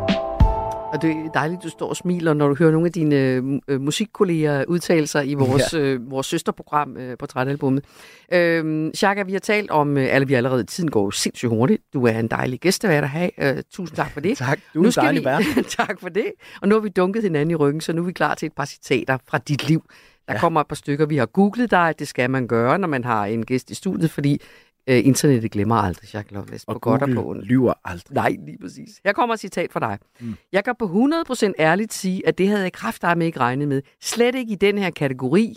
Jeg synes, det er en rigtig, rigtig stor pris, jeg har fået, især fordi jeg er oppet mod Peter og Mads. Kan du huske det? Øh, ja, det kan jeg faktisk ja. godt. Ja. Fordi det er fra øhm, DMA. Er det ikke rigtigt? Danish Music Award. Yes. Du har fået en, du får simpelthen en pris, det er rigtigt. Jeg får simpelthen en pris. Kan ja. du huske, hvad det var for en, du Ja, fik? det var årets mandlige artist. Det er præcis. Og det kan jeg huske, fordi at øh, samme år, der, jeg tror, Marie K. vandt sådan noget syv priser, eller et eller andet. Så jeg var lidt sådan, denne her, den kan hun ikke vinde. Nej, den var til dig. Den var, og den Peter, var til mig. det er jo så, eller, hvem Peter og Mads, hvem øh, er det så? Peter Sommer og Mads Langer. Okay. Ja. Og dem God. nævner du også, at øh, wow, altså, ja, dem slår jeg ligesom også i alt det her. Ja, jeg ved, altså, det var lidt, lidt sjovt, ikke? Men Ja. altså, nej, jeg var, bare, jeg var rigtig glad for at få den, og de er jo to meget, meget dygtige, dejlige mennesker. Nu kommer der så en, som har en lidt anden karakter. Ikke? Øh, Det ser og hør, der skriver en overskrift, øh, øh, som handler om... Undskyld, det er det ikke. Det er alt.dk, som skriver Jacques Loveless om at være skruk, stresset og på stoffer. kan du huske det? Øh, altså, jeg synes, at det er i hvert fald det er en god overskrift. Ja. Øhm, den er da sjov. Ja. Hvad handlede det der med? Skruk kan jeg næsten regne ud. Det giver næsten sig Ja, selv. det var, det var noget med, at, øh, at jeg egentlig altid gerne har ville have børn. Jeg vil så sige, nu, nu har jeg barn, og jeg tror egentlig, øh, når jeg kigger på det nu, at det er sket på det rigtige tidspunkt. Okay, så det gjorde ikke så meget. Det er nogle år tilbage, det her. Jeg, jeg tror, det var fint nok. Altså, jeg øh, har jo øh, været lidt øh, vild, som der også ligesom bliver refereret til. Mhm. Øh, og det er stadigvæk helt klart en side af mig. Øhm, jeg tror også, det er vigtigt at acceptere, at man er den, man er. Men øh, det er klart, der er nogle øh, sådan kanter, som jeg prøver at file lidt Og hvad var af. det, der er lidt vildt, hvis du skal uddybe det bare en smule? Jamen altså, det, det var jo øh, at, at leve øh, hårdt, øh, gå, øh, gå i byen og øh, drikke og tage stoffer og sådan noget. Det er egentlig ikke... Mm, det kan jo være på, på mange måder, øh, men for mig øh, knækkede det helt klart lidt over på et tidspunkt. Mhm. Det er nok sådan, jeg vil sige det. Jeg vil så også sige, det er virkelig noget, jeg har talt meget om. Mhm. det, det er som om... Der er øh, mange overskrifter, der handler om det. men det er der, og ja. jeg tror også, det var fordi, så, så er Tomgang den første sang, der kommer ud, øh, og den handler jo virkelig om, om det og den tid. Øhm, så, så bliver det definerende på en eller anden måde. Mm. Øh, og det er også øh, helt okay, men, men ja. Nu gider du ikke snakke mere om det. Nej. Du lytter til Hovedet og Halen. Det er fuldstændig fair i orden, Jacob. Du har taget en historie mere med, vi skal snakke om, og det er en bog, ikke kongens bog, men en anden bog. Mm. Øh, det er en bog, du ikke har læst, øh, som jeg grinende replicerede, da jeg hørte, hvad du... Okay, han vil gerne snakke om en bog, som hans kæreste har læst. Ja. og det er så Svend Brinkmans nye bog, Oplevelsessamfundet. Øh, hvorfor skal vi snakke om den? Jamen det, det er egentlig, altså nu, jeg så ham også, øh, da han var i Deadline, med at, at tale om den, og jeg, jeg synes bare, der var nogle spændende pointer øh, i den bog. Øh, og faktisk, så tænker jeg også, det, det kan på en måde ligge lidt i forlængelse af nogle af de ting, vi har snakket om i dag. Mm. Øhm, men det her med, at øh, sådan en oplevelse på en eller anden måde bliver øh, ophøjet til, til noget øh, mm, uangribeligt. Øhm, og, og det, Hvordan det? Det forstår jeg. Forklar lige en gang. Hvad er det, der, hvad det betyder det? Jamen altså, øh, et eksempel, som han kom med, var for eksempel med, hvad, hvad hedder hun, øh, Lisette Risager, øh, hvor du... Fagforeningsleder. Ja, som... Nu, som nu på overlov, eller hvad hun nu er. Ja. Ja, øh, og, og der havde været noget med nogle øh, unge mænd og, og noget, og hvor man så går ud og siger, øh, jeg er ked af, at jeg har haft den oplevelse. Det er ikke noget, jeg genkender. Og sådan ligesom lukket der. Mm-hmm. Øh, og det, det kan man jo øh, sige i forhold til sådan nogen, man kan sige det i forhold til politikere, og den der øh, øh, debat fra, fra folk på måske toppen, øh, hvor man ligesom kan, kan sige det. Så tænker jeg også sådan noget som øh, for eksempel lige det, vi hørte fra, fra Folketingssalen, hvor øh, øh, Inger Støjberg og øh, Mette Frederiksen taler om en oplevelse af, at folk for eksempel har, har råbt det der. Men altså, der, så kan jeg jo så sige, at min oplevelse var, jeg har hørt ikke nogen, der råbte det. Mm. Altså, Men- at det, at den oplevelse, du selv har, som er knyttet til din person, vejer tungere end det, der faktuelt er rigtigt? Ja, fordi et eller andet sted, hvad, hvad er sandheden egentlig i det? Og når, når jeg nu siger, altså det, det bliver måske lidt sådan, men jeg tænker, efter Trump blev valgt, er vi jo virkelig begyndt at, at tænke meget over det her med, med sandhed. Og vi har en masse sociale medier, hvor det er sådan en slags form for kurateret øh, virkelighed, som vi alle sammen deltager i, eller mange af os. Øhm, og og øh, samtidig så er det, jeg, jeg tror også, vi, vi søger sandheden rigtig meget. Vi vil rigtig gerne finde noget, der er sandt. Men hvordan øh, gør vi det øh, i, øh, i et samfund, hvor, hvor det her, vi oplever øh, og måske føler og sådan noget, det, det, det kommer til at veje så tungt. Mm-hmm. Så det er egentlig ikke, fordi jeg er sådan, og det, det skal bare være på en helt anden måde, fordi øh, ting også nogle gange er, som de er. Men det er måske vigtigt at forholde sig til på en eller anden måde. Et af de her øh, Dennis Knudsen øh, citater, der har floreret efter, at der var den der episode, nu kan vi, det, er, han blev dømt for det, for simpelthen at have gjort noget, han ikke skulle i forbindelse med en færge, han ikke nåede, ikke? Mm. Øh, hvor der så opstår noget håndgeving og så videre, og, og han har, jeg kan ikke huske, hvad dommen er, altså det vil jeg ikke stå og kloge mig på, men han får i hvert fald en dom, for han har gjort noget, han ikke skulle i den forbindelse. Ja. Og så siger han selv, Dennis Knudsen, øh, frisøren, så siger han, så går jeg ud, flår bommen af og kører i fuld fart mod færgen, da jeg kan se, at der stadig er plads. Her var jeg åbenbart ved at køre en ung kvindelig ansat ned, som jeg slet ikke føler, jeg har set. Mm. Er det det, vi er inde på her? Altså det der med, hvordan kan man føle, at man ikke har set noget? Altså er det som om, så undskylder, for han føler ikke, at han har set det. Ja, altså det, det er jo... Øh, det er i virkeligheden meget det, og det, og det er jo også, mm, det er jo også sådan, vi har det. Altså, det, det er jo, ligesom med det der, lige med, nu går jeg tilbage igen til det med Inger Støjberg, det citat der, jeg, jeg, jeg føler ikke, at jeg har hørt det, øh, eller jeg ved, jeg ikke har hørt det, men jeg føler ikke, øh, det er ikke min oplevelse, at det skete, men det betyder jo ikke, at det ikke er sket. Og det er da øh, egentlig fint nok at finde ud af, hvis det er sket. Hvis der er blevet råbt det, for eksempel, så er det da åndssvagt, ikke? Mm. Nu, øh, øh, Peter Skorp, den gamle DF-politiker, Ja. øh, folketingspolitiker, han, øh, han sagde til politikken for nogle år tilbage i et interview, Mm. øh, jeg citerer lige frem, jeg mener, at fakta er underordnet vores mm. holdninger og følelser. Det vil være fint med nogle diskussioner øh, på et ikke-faktuelt grundlag, sagde han. Ikke? Jo. Og så siger han, at fakta er da et interessant og vigtigt begreb, men det er altså ikke nødvendigvis sandheden. Og så bliver man jo rundtosset. Fordi hvis fakta ikke er sandheden, det vil sige, at du har en sandhed, jeg har en anden. Mm. Øh, Inger Støjberg har en sandhed om demonstrationerne, mm. du har en anden. Mm. Hvordan finder man ståsted i en verden, som er, hvor sandhed og fakta er så flydende? Altså, det har jeg desværre ikke svaret på, men jeg tror, at det er et kæmpestort og vigtigt spørgsmål i vores samfund. Måske større end, hvad man lige går og tænker. Fordi faktisk dengang med Peter Skåb, der lavede jeg et interview lidt efter, øh, i forbindelse med en plade, der kom dengang, hvor jeg siger, jeg synes, det er fuldstændig langt ud af Peter Skåb. Han står og siger sådan noget, og at det ikke ligesom er en, en kæmpe historie. Det kom ligesom, det blev overskriften øh, i øh, BT, eller, eller hvad det var. Mm. Øhm, men fordi jeg var sådan, what? Hvad, hvad siger du? Altså, det er jo netop, øh, føler jeg, politikerne, som, altså alle vi andre, vi går rundt og føler alle mulige ting, og, øh, og det må politikerne også gerne gøre, øh, når de øh, ligesom ikke er på Det arbejde. er jo for at vise, de er mennesker, tror du ikke det? Ja, jo, jo ja, og det, det er fint, når du ikke er på arbejde, men jeg, jeg, føler, jeg, jeg, jeg føler, jeg tænker bare, det er det, altså, det, Ja, det er så, ja, ja. vi er så vævet ind i det, men, men det er jo vigtigt at prøve at i hvert fald finde ud af, hvad, altså, i hvert fald at komme længere væk fra det, der er forkert. Men ved- er det forkert? Fordi hvis du nu føler, at det er rigtigt, er det så rigtigt, mere rigtigt, end hvis, hvis, øh, hvis en anden føler, at det er forkert? Jeg synes, det er virkelig svært at manøvrere i det her, ikke? Det er det også, og det er en, det er en snak, som, som starter, og som er vigtig at, at starte op. Men egentlig, nu, min mor er buddhist, øhm, og øh, der er der jo en pointe om, at alt, altså, at, at det vi føler, og alt det her, at det egentlig ikke er virkeligt.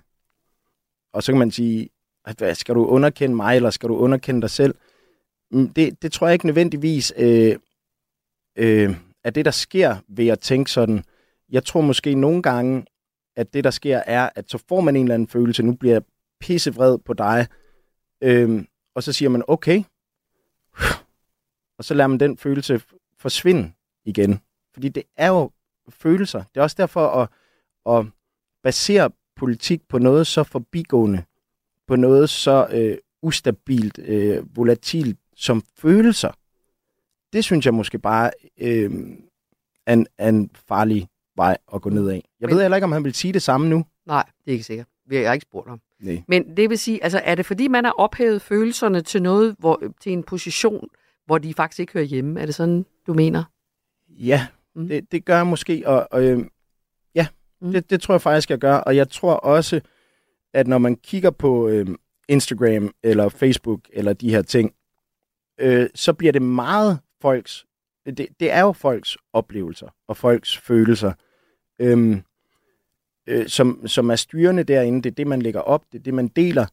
Øh, og så er der så nogen, der så oplever eller føler noget på baggrund af det, nogle andre øh, Føler. Ja, og så kører den ligesom, ikke? Mm. Og jeg synes bare, øh, når man kigger, det kunne også være sådan nogle debatsektioner og sådan noget, altså det, det, det går bare, Øhm, det, det går meget hurtigt med, at vi øh, bliver meget vrede på hinanden, og det er, sgu ikke, det er ikke, fordi jeg er en skid bedre, jeg, jeg, det er bare det der, jeg tænker, det første skridt er måske at blive opmærksom på det, øh, og der er det jo fint, at, at han har skrevet sådan en bog, tænker jeg.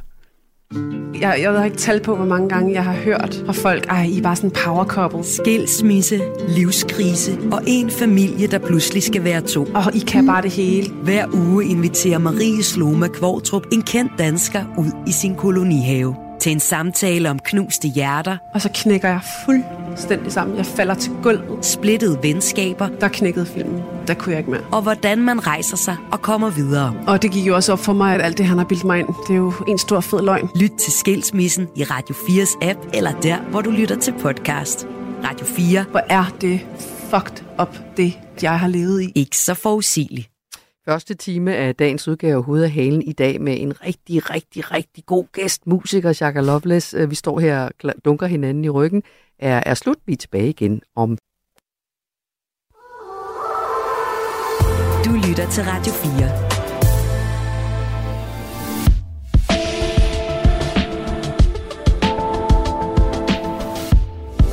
Velkommen til Hovedet og Halen. Din vært er Mette Vibe Utzon. Og jeg står her i godt selskab med min gæstevært, Shaka Loveless. Hej. Hej. Øh, du lytter til hovedet og halen på en dag, hvor det i dag blev meddelt, at øh, der ikke vil blive adopteret flere børn fra udlandet til Danmark. I hvert fald ikke lige forløbig. Og hvorfor ikke det, det skal vi finde ud af. Er det fordi, der ikke findes flere forældreløse børn i verden, som kunne få et bedre liv i Danmark? Næppe, tænker jeg. Eller er det fordi, der har været så mange skandaler og fejl i nogle af de her adoptionssager de sidste år, at man simpelthen ikke kan forsvare bare at fortsætte. Det er også en dag, hvor sneen jo vælter ned, bilerne vælter ud i øh, grøfterne, og hvis de overhovedet kan komme ud af stedet. Og det er også en dag, hvor nogle af jer stadigvæk tror, vi kan slippe afsted med ikke at skifte til vinterdæk, fordi lige om lidt smelter sneen jo, eller det hjælper slet ikke noget, eller nogle af de her andre åndssvage undskyldninger, jeg for eksempel øh, bruger, når folk spørger mig, hvorfor jeg ikke har skiftet. Men er det nu også helt sikkert, at er det overhovedet en god idé at skifte til vinterdæk, spørger jeg så bare. Oj, det går galt. Nej, det kan ikke galt. For helvede, og nu holder vi der med nogle lastbiler her.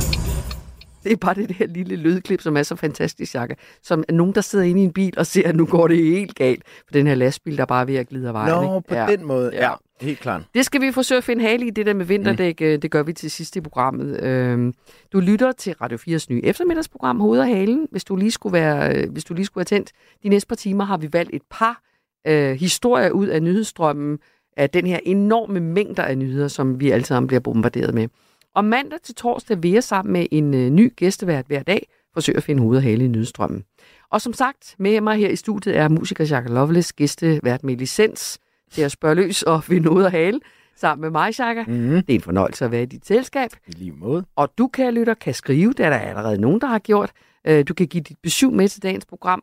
SMS 1424, hvis du har en kommentar, du synes skal med. Velkommen til Hovedet og Halen. Du lytter til Hovedet og Halen. Jacques Lovelace, når man er, når man er musiker, som du er, øh, har koncerter, du skal du ind lave nye plader osv., osv. Mm. Hvad, hvad, hvad vil du sige er den vigtigste nyhed i dit arbejdsliv lige nu? Altså lige nu, Ja. for, for mig, I dag? helt personligt, i dag, jamen det øh, er, øh, åh, jamen det, åh, det kan jeg ikke helt sige, eller, Nej. altså, men det, det er vigtigt, men jeg, jeg kan ikke helt sige det endnu. Nå, det er hemmeligt. Ja, jeg er simpelthen det kommet det. til at spørge Det er ind til lidt- noget, du ikke ja, må så det er fortælle. at du fanger mig lige på... Wow! på- Skal jeg bare blive ved med at spørge kritisk? Det har jeg rigtig, Nej, gjort nej, i det- rigtig mange nej. år, så jeg kan godt prøve. Nej. Så nu står jeg og er helt politikeragtig. Ja, så Ja, det, det altså, gør du men, faktisk. Øh, ja, Okay, men Jeg der er ved- nyt ja. og spændende ting på vej. Ja. Hvordan ser en arbejdsdag ud i dit liv? Det er simpelthen så forskelligt. Det kommer an på, om, øh, om det er en periode, hvor man er i studiet, eller hvor jeg er i studiet. Mm. Så øh, er jeg der, øh, og står op, øh, måske træner, tager i studiet, øh, og indspiller eller skriver. Øh, nogle gange er man der bare, så sker der ikke noget. Det er ikke de sjoveste dage. Men øh, de fede dage, så, så får man øh, lavet noget, som man synes er godt. Mm. Øhm, så er der også dage, hvor man er ude at spille. Og øh, det er alt afhængig af, om det er en festival eller et spillested, eller så kan det være på forskellige måder. Men så er det ligesom det, der bliver omdrejningspunktet, hvor det jo ofte er om aftenen, at mm. koncerten er. Så det er sådan en slags dag, der starter lidt senere og, og slutter lidt senere. Har du nogensinde haft sådan et øh, 9-16 job? Ja, øhm, ja, jeg har været pædagogmedhjælper i en del år. Øh, 5-6 år. Mm. Ja. Mm. Øh, det kunne jeg rigtig godt lide. Ja, Ja. det var meget rart. Mm. Du skulle tidligere op om morgenen og åbne sammen Ikke- med pædagogerne. Jamen, det var ikke, men det var ikke åbner hver dag. Nå, okay. Og når det var åbner, så fik man jo også lidt tidligere fri. Så altså, det synes jeg var rigtig dejligt. Jeg synes bare, det var øh, lidt synd for øh, nogle af dem, som øh, var uddannet, og som var der i, i lang tid øh, i branchen, eller hvad man skulle sige, øh, nogle af de nedskæringer, der allerede foregik dengang, det synes jeg skulle, øh, var lidt hårdt, mm-hmm. hvis det er det, man skulle lave resten Men af du sit kunne liv. godt lide at arbejde med børn. Det kan jeg godt, ja. Eller, det kunne jeg godt. Det kunne du godt, og du er også Mm. blevet far til dit eget barn, ved jeg. Ja. Øh, den der debat om arbejdsliv, ikke? Jeg tænker, man tænker jo altid, musikere, I lever bare sådan et fedt liv, hvor I bare selv bestemmer, og så går I ud og spiller, og så er der en hel masse mennesker, der står og klapper af, og så går I hjem igen, drikker mm. en øl måske, og går hjem igen, eller en, noget andet. Men, men er det sådan, det er? Altså, hvilken, hvilken side af hegnet står du? Nu snakker vi før om, at du er en del af debatten om, øh, om det, der sker i Gaza lige nu. Hvor står du hen i debatten om det gode arbejdsliv? Altså, du ved, sjælefred og kort arbejdsdag på Ærø, eller den sidste, der henter sammen med Kort Dybbad i børnehaven? Aha, i det der. Ja. Og altså, det er det, som, som passer folk bedst. Så det er nok ikke Kåre Dybvad, fordi jeg er ikke interesseret i at bestemme, hvad andre folk skal gøre. Mm-hmm. Øhm, så, så den er jeg ikke helt med på. Øhm, men jeg kan da sige, for mit eget vedkommende, så er det i hvert fald fedt at have noget at lave. Øh, og det, det er da det, som jeg øh, tror, de fleste egentlig synes. Øhm, jeg kender også nogen, der for eksempel er flexjobber, og ved, hvor meget de har kæmpet for at kunne få det, øh, for at have den mulighed for at lave det, man nu kan. Mm-hmm. Øhm, altså have noget arbejde, trods alt. Have noget arbejde, ja. Ja, ja. ja. Så øhm, jeg tror, så længe at, at, at folk for eksempel kan trække sig tilbage, når de er nedslidte, hvilket der gerne skulle være bedre øh, muligheder for, øh, så, så tror jeg, øh, jamen, jeg, jeg synes, at folk skal gøre det, de selv har lyst til. For mit vedkommende med det her arbejde, så vil jeg gerne øh, blive ved, så længe jeg kan. Du lytter til hovedet og halen.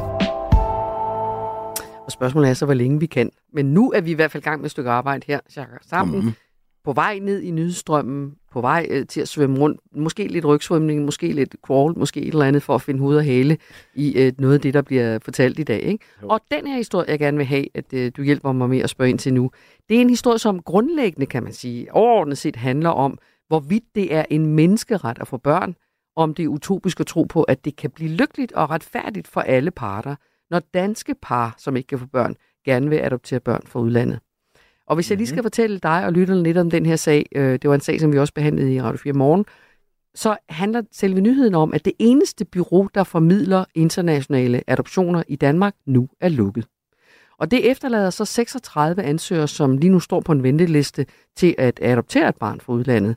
Mm. Og øh, en af kritikerne af international adoption, det er nemlig også en slagmark, det her med, om man synes, det er en god idé eller en dårlig idé, øh, som hedder Jungsun Gulag, øh, og som er forpro- øh, forperson i Adoptionspolitisk Forum, øh, en organisation, som er kritiske over for adoption, øh, har et budskab til dem, som står på den her liste, og som ellers rigtig gerne vil have adopteret et barn.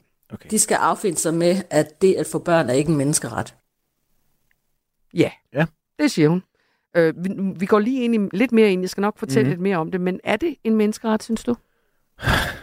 Det er et svært spørgsmål, ikke? Altså, nej, altså, nej det, det tror jeg da egentlig rigtigt nok. Øh, Altså, eller forstået på den måde, at det er jo ikke øh, alle, der kan få det øh, ligegyldigt hvad. Altså, fordi så kan man sige, så er der noget omkring adoption, hvor der, der er jo også nogle økonomiske ting, der skal til, og så Lige videre. præcis. Så det, det er jo Mhm. heller ikke alle, der vil kunne opfylde det. Øhm, så, så nej, altså, det, det er det jo ikke i, i realiteten. Nej. Øh, Når vi snakker om det her i dag, så er det som sagt, fordi den her organisation, som formidler internationale adoptioner i Danmark, har valgt at lukke sig selv sådan set. Mm. Øh, den hedder Danish International Adoption, DIA. Den har fået suspenderet sine aftaler med de seks lande, som den ellers øh, adopterer fra. Og ifølge Social- og Boligminister Pernille Olsen krantz så er årsagen, at DIA har overtrådt ansæt, ansættelsesreglerne på adoptionsområdet. Vi er allerede inde i noget, som lyder super kompliceret, ikke? Ja. Men, men der er altså åbenbart mange beviser på, at den her organisation har gennemført ulovlige adoptioner, som strider mod et af kerneprincipperne i øh, adoption, nemlig at man ikke må tjene penge på adoptioner. Sådan siger Jong-Sun Gulag fra Adoptionspolitisk Forum her. Det har jo været almen kendt længe, at man for eksempel har brugt økonomiske midler til at få formidlet børn. Og når jeg siger økonomiske midler, så har de enten været øh, skjult som gaver, eller de har været skjult som velgørenhedsarbejde. Og det vil sige, at den måde, man ligesom har fået tilført børn ind i adoptionsprocessen på, det har været øh, øh et, øh, initieret af, øh, kan man sige, af penge. Øh, og allerede der går det jo galt, fordi øh, hvis man drives af penge, øh, så er sandsynligheden for, at de børn, man får til formidling, jo måske ikke helt lovligt er kommet til veje. Den anden ting har jo været det tilsyn, man har ført, ikke, som jo har været øh, mangelfuldt altid. Øh, og den tredje ting har jo været, at helt grundlæggende, den måde, man har valgt at lave samarbejdspartner på rundt om i de forskellige lande, har jo gjort, at man har knyttet sig til nogle bestemte øh, Øh, udbydere af børn, som øh, man ikke har haft en interesse i i virkeligheden at, at få et, øh, et ordentligt tilsyn til. Så længe de har leveret det, de skulle levere, så har man, øh, så har man ikke øh, sikret sig, for eksempel, at de børn er korrekt bragt til veje. Og det er jo det, der rammer dem nu. Det, er det, der rammer dem nu, det er, at de har jo ikke sat processer op, hvor de kunne sikre sig, at det reelt var børn, der reelt var frigivet lovligt til øh, international adoption. Kan du følge med? Det er kompliceret det her, ikke? Altså, mm. at der er, nogle, der er nogle diskussioner, og det kan man også godt huske, der har været sager, hvor de i virkeligheden ikke var forældreløse børn, som er ja. blevet adopteret til Danmark osv. Eller, du ved, alle mulige komplikationer. Det er åbenbart sindssygt svært, eller i hvert fald har der ikke været et regelsæt, som er blevet overholdt om alt det her, ikke? Det rammer jo så de mennesker, som stod på den her liste. Der stod 36 på listen og ja. ventede øh, også indtil den her organisation så oplyste sig selv. Og en af dem, som står på den der liste, han hedder Tobias Terman Olsen, øh, og hans kone, og de stod så ind til i går på venteliste til at adoptere gennem DIA. Og for dem, altså det kunne du, du kan høre det på, når du skal høre klippet her om lidt, mm. altså de er, de er kede af det, det er kæmpe tilbageslag for, for dem. Det må være forfærdeligt. Det er sindssygt hårdt, lød her. Mm. Jamen det er jo en, øh, det er en svær situation at stå i. Nu har vi været igennem et længere forløb i, i næsten otte år nu, med, med facilitetsbehandling og ufrivillige aborter osv., og, og adoption var ligesom den, den sikre løsning nu, ikke? Og nu er den mulighed øh, mere eller mindre væk. Jeg er ikke sikker på, at jeg forstår DIAs beslutning, øh, men jeg forstår udmærket, at Ankestyrelsen har kommet med indskærpninger osv. Jeg havde måske øh, et bittert håb om, at man havde som minimum lavet dem på ventelisten kunne, kunne fuldføre deres forløb, og så lukke ned stille og roligt, så folk har haft øh, tid til at forberede sig, og øh, folk, der gerne vil adoptere, også har haft mulighed for at forberede sig for noget, hvad de nu vil gøre. Øh, ved at lukke det hele ned på den her måde, man har gjort, der har man jo sat folk i et, et kæmpe dilemma, og det rammer jo både folk, der, der er på venteliste, men også folk, som har adopteret, hvor, hvor deres børn begynder at spørge, jamen, er det fordi, at Danmark ikke vil have sig, og så videre. Ja, det er, der er følelser involveret i de her, øh, og alt muligt andet. Ikke? Mm. Øh, og et af øh, bestyrelsesmedlemmerne i den der organisation, som har lukket sig selv ned, Michael Baden, tror jeg han hedder Barden måske, Henriksen, øh, så siger han, nu bliver der iværksat en beredskabsplan, hvor Ankestyrelsen tager fat tager hånd om de ansøgere, der aktuelt står på venteliste. Hvad det betyder, det er meget god. Men øh, i Adoptionspolitisk Forum, der håber forpersonen, som vi lyttede til før, at lukningen af den her organisation betyder et stop for al international adoption. For, slår hun fast, der er ingen god måde at adoptere børn til Danmark på. For det første, hvad er forudsætningen for, at man siger, at der er nogen, der kan godt er blevet adopteret til Danmark? Vi kan tale om, at der kan være nogen, der har godt af at blive adopteret, men på hvilke måder og hvilke præmisser det skal gøres, bør diskuteres. Hvorfor er Danmark lige, altså helt basalt set et godt sted at adoptere børn hen fra hele verden? Det kan jeg overhovedet ikke se. Hvis man i virkeligheden vil hjælpe børn, eller hjælpe forældre i virkeligheden, fordi grunden til, at der er børn til adoption, det er fordi, der er forældre, der har det svært, så bør man hjælpe forældrene. Altså, børn er ikke automatisk, altså adoption er ikke sådan per automatik en, øh, en metode, man kan trække frem af sit, uh, sit hyst og sige, det er en god metode. Uh, det, man skal kigge på, hvad er årsagen til, at der findes børn til adoption, og så hvis man skal hjælpe dem, så hjælper man faktisk, skal man gå ned og hjælpe grundårsagen. Og grundårsagen er, at der er forældre, som er fattige, som er i, i en eller anden situation, eller som ikke har nogle bestemte rettigheder, som oftest kvinder, der mangler rettigheder. Og det kan man gå ind og afhjælpe. Man behøver ikke nødvendigvis at tage børn til Danmark for at gøre det. Det er jo klare ord, ikke? Altså. Jo, og en, en rigtig god pointe også. Altså, men det er jo sådan, man, man forstår virkelig øh, begge de mm. parter, vi nu har hørt. Ikke? Jo. Det må være så smertefuldt, og jeg tænker også, det er med så langt et forløb, og så kommer man endelig herhen, og så ligger det bare dødt. Og, og der er der ingen tvivl om, at han, han lød jo, at han gerne så blive en fantastisk forælder. Mm. Øh, så det forstår man godt.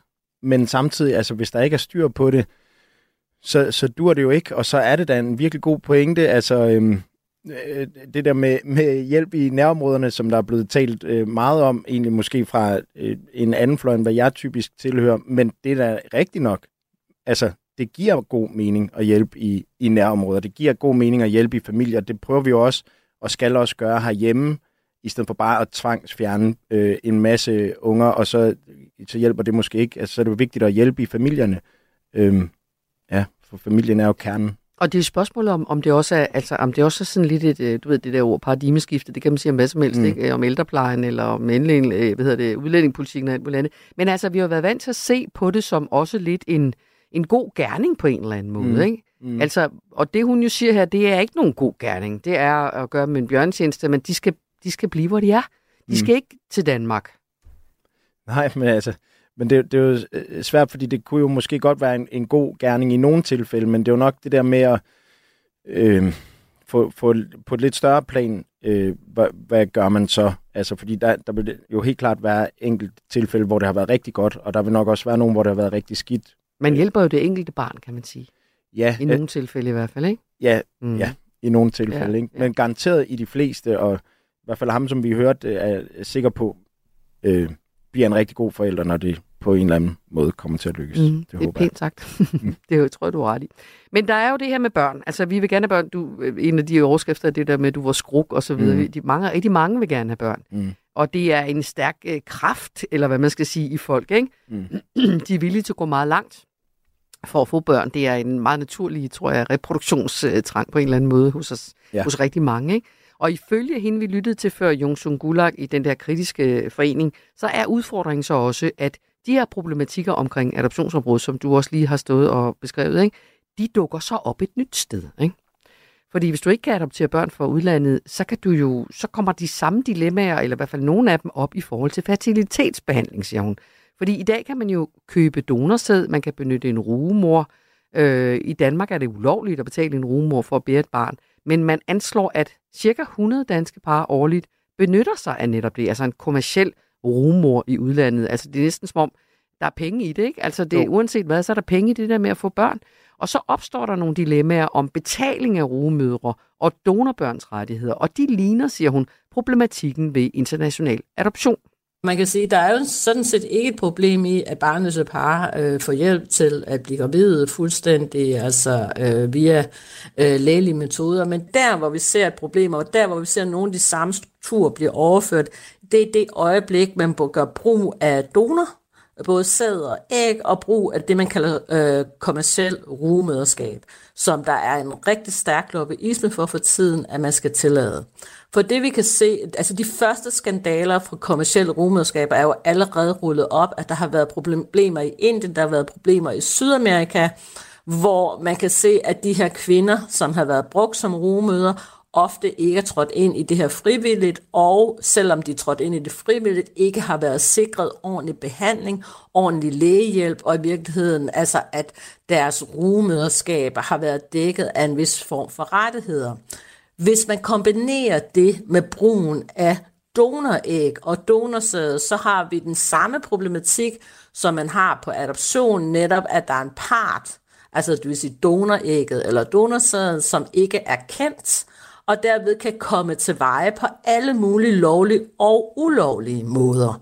Og det er der, hvor vi ser en problematik, øh, og hvor vi mener, at det er, kan være rigtig, rigtig svært i virkeligheden at styre, at hvis et par tager til udlandet, øh, bruger en kommersiel rumor og ovenikøbet bruger enten donorsæd eller donoræg, at sikre, at det her barn, der kommer til verden, rent faktisk har de rettigheder, som man bør have som, som, som, som kommende lille væsen, nemlig at man har fuld kendskab til sit ophav, samtidig med, at vi ser, at brugen af penge for at bruge for eksempel rugemøder i udlandet, kan komme til at spille rigtig, rigtig uheldigt ind i forhold til udnyttelse af kvindekroppe. Og det er den problematik, øh, vi er bekymrede for, for det er fuldstændig de samme problematikker, som er i transnational adoption, som man overfører, uden at jeg ser, at den, de forslag eller den lovgivning, der er været lagt op til, forholder sig til det, sådan helt konkret. Og det siger altså Jung Sung Gulag, som er forperson i Adoptionspolitisk Forum. Kan du høre meget tydeligt kritisk, ikke? Jo. Og tager meget børnenes øh, udgangspunkt, ikke? Og siger, hvad er børnenes rettigheder i alt det der? Både på adoption, men også på det her med rugemøder osv. osv. Ja, og også, også øh, mødre, Ja. øh, syn- altså biologiske mødres side. Præcis. Og det er jo nok vigtigt, men jeg synes også, hun siger noget om, at, at det er måske nogle regler, som ikke forholder sig til de problematikker, og, og altså uden at vide andet end det, vi lige har Mm, hørt her, mm. Det, det lyder da helt klart som noget, man skulle kigge på. Det er jo også blevet sådan en verden, hvor, øh, hvor når man lovgiver øh, mod noget, så kommer der et smuthul et eller andet andet sted. Ja. Altså den der drift efter at, at øh, vil have børn er så stærk, så folk øh, finder også ej, ej, andre veje. Og spørgsmålet er vel også, kan man lovgive sig mod alt det her? Ja, både, både drift for at, at ville have børn, som er jo øh, helt naturligt, øh, men også øh, drift for at tjene penge. Øh, og det er klart, hvis det er i områder, hvor det er sværere øh, økonomisk, så, så kan jeg sagtens se, at der mm. kan ske mange problem, problematikker mm. der. Du lytter til Hovedet og Halen. Vi har besøg af Shaka Loveless, som er musiker, øh, sanger, øh, rapper, strengt taget også, ikke? Eller hvornår er noget rap, det, ved jeg ikke. Det, det, det, jeg, jeg, jeg, jeg tror, hvis du spørger en rigtig rapper, så vil de grine. så vil de klaske sig på loven og grine til, ham der Shaka Loveless, det er sådan noget som det her, man kender ham fra.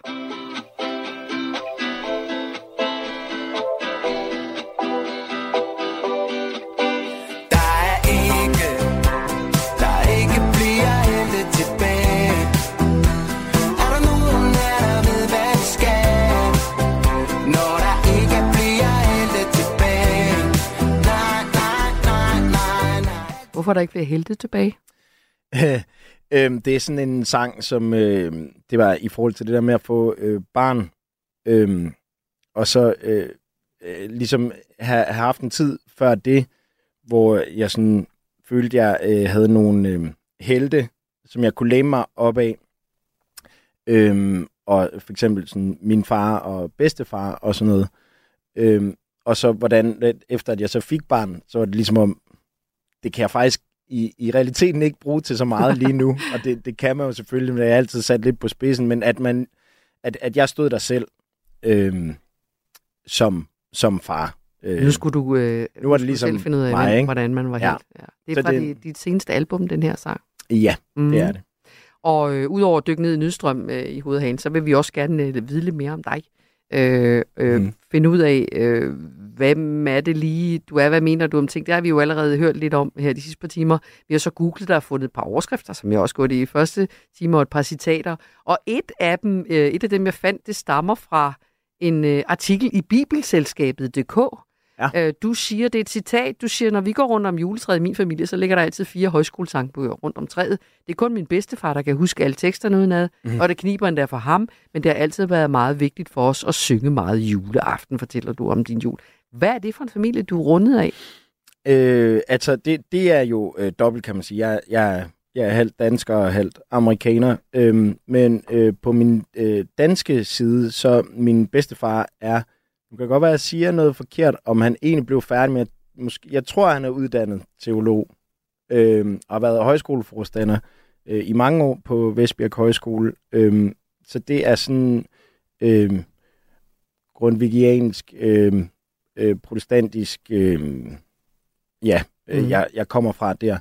Øhm, og øh, derfor så sådan noget som højskolesangbogen har altid spillet en stor rolle, men også øh, øh, det kristne ikke forstået, altså min mor er buddhist, så det er jo ikke øh, på den måde, men det er noget, som vi særligt, øh, for, for mit vedkommende, særligt min bedstefar har været øh, eksponent øh, for.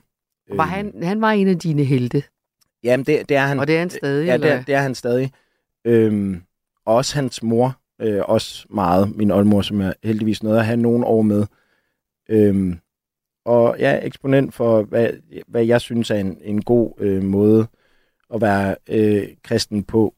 Øhm, Er du kristen? Hmm, jamen, det, det har jeg svaret meget forskelligt på øh, mange gange, Mhm. når folk har spurgt mig. Men altså, det vil jeg sige, at det, det føler jeg, at jeg er, øh, men ikke, ikke så praktiserende. Ikke folkekirkekristen. Nej, altså jeg føler, det er et rum, som man kan få lov at gå ind i. Øhm, og øh, jeg føler, at det der gudsforhold er personligt og kan, kan ændre sig i løbet af, af livet. Mm-hmm. Øh, og det er, det er fint, det må det gerne. Men du går også andre veje, ikke? Fordi du har jo også du har holdt jul sammen med Du har også holdt jul på Christiania. Du har spillet for de hjemløse ja. juleaften og sådan noget, ikke? Ja, jo. Øh, de hjemløses jul, og hvad den hedder? Det juleløses jul, hvad er det, den hedder på fristaden Christiania? Ja, det kan jeg ikke Nej, det kan jeg ikke huske, men Men det den var virkelig findes. sjovt at spille. Ja, ja. Ja, det er så, så, fantastisk. så, man kan sige, du har sammenstykket din egen, din egen, øh, dit eget liv eller dine egne værdier, men på baggrund af både buddhisme og kristendom osv. Det er meget rigtigt. Mm. Du lytter til hovedet og halen. Så ved vi det. Mm. Og, Chaka, nu skal vi, øh, vi skal tage en, øh, endnu et dyk ned i nødstrømmen, fordi en af de historier, som også fylder i dag, det er en diskussion, som jeg tænker, at øh, du vil kunne nikke genkendende til, også som musiker, for det handler om, hvornår noget er plagiat. Ja. Undskyld. Altså, hvornår, hvornår man bare er blevet inspireret af nogle andre, og hvornår har man simpelthen tyvstjålet. Øh, og det skal vi øh, finde, prøve at finde hovedet og hale i, fordi at der i dag er en historie om litteraturanmelder og influencer Katrine Dias. Kender du mm. hende? Øh, hun er blevet beskyldt for at plagiere både tekster på Instagram og anmeldelser også i Berlingske. Og nu har Berlingske, som jo også er en ting i tiden, det der med, at det er vores ansvar. Nu må vi gå tilbage og se, hvad har vi bragt? Der har været en lang øh, mm. debat om Jan Graup, den her prisbelønnede fotograf. Øh, var han nu der, hvor han sagde, han var, og han tog billederne? Nu er der så en, og der, man kan sammenstille måske. Øh, fordi Berlingske har nu sagt, vi har brugt en stor del af hendes anmeldelser. Hun var anmelder for os, så nu skal vi undersøge den her sag nærmere. Og så kan man Hele historien kan man læse i det, der hedder Kulturmonitor, og også i Ekstrabladet og BT og Weekendavisen osv. Og i artiklerne, der kan man finde en række eksempler, øh, som folk har gravet frem. Man kan se øh, for eksempel nogle af Dias' Instagram-tekster, at de er nærmest en-til-en oversættelser af andre tekster fra engelsk eller fransk, uden at hun fortæller, at det er noget, hun citerer fra nogle andre. Man må godt citere og sige, man. en klog mand sagde ja. engang, eller den her kvinde siger så, når jeg er enig. Ikke? Øh, så hvad er det et problem? Er der forskel på, hvad man øh, udgiver, hvad man skal sige, på de sociale medier og officielle kanaler, øh, som for eksempel Berlingske? Det skal vi prøve at finde hoved og hale i. Og vi har fundet en, en mand, som har god forstand på det, Jacques, og jeg håber, at du vil være med til at øh, gøre os lidt klogere på det. Øh, vi skal finde ud af, hvad forskellen er. Sten Schaubor Møller, velkommen. God eftermiddag. Ja, god eftermiddag. Ja, tak skal du have. Professor i medieret ved Juridisk Institut på SDU. Og vi står her, Jacques Lovelace, som selv må have det tæt øh, på kroppen, tænker jeg, Jacques. Men en stor del af, af musik, helt klart. Er stjålet med arme og ben. Jamen, øh, man har, ja, og folk er blevet inspireret, og Ja. ja. det, det er et stort øh, sammensurium. Og der har jo også været sager på musikkens område. Men Sten, hvor går grænsen mellem det, man kalder plagiat og inspiration, som Jacques siger? Altså, øh, overordnet er det lidt, og det er klart, at så når man kommer ned i nogle detaljer, så kan det så godt være temmelig indviklet, og ikke mindst på musikområdet kan det være noget indviklet. Men altså, ideen er, at øh, ja, man må, man må gerne sådan lidt i småtingsafdelingen, altså citere, altså låne fra andre, øh, men det skal man bare angive, men det er det, man gør. Øh, og det er jo lidt i en tekst, kan man sige, så kan man bare sige, det har jeg derfra, mm. sæt i uh, citationstegn og sådan, ikke? Øh, det er lidt sværere i, øh, i, i, i musik og sådan, ikke? Øh, men men det, det må man gerne, men man skal angive, øh, hvor man har det fra. Og, og det vil sige, det der med at og, og sådan tænke, om nu tager jeg noget derfra, eller nu oversætter jeg det derfra, det, det gør sådan set ingen forskel. Øh, så man bare selv oversætter, eller hvem man nu har fået til at oversætte det, men det er jo stadigvæk en, en tekst, så, som man har brugt. Og, Og så skal man altså angive, at, at, øh, at det er citat, og hvem der har sagt det, og sådan. Øh, og hvis ikke man gør det, så er det i strid med, med øh, ophavsretslovgivning. Og også, Sten Schaubor Møller, også på de sociale medier. Ja, ja.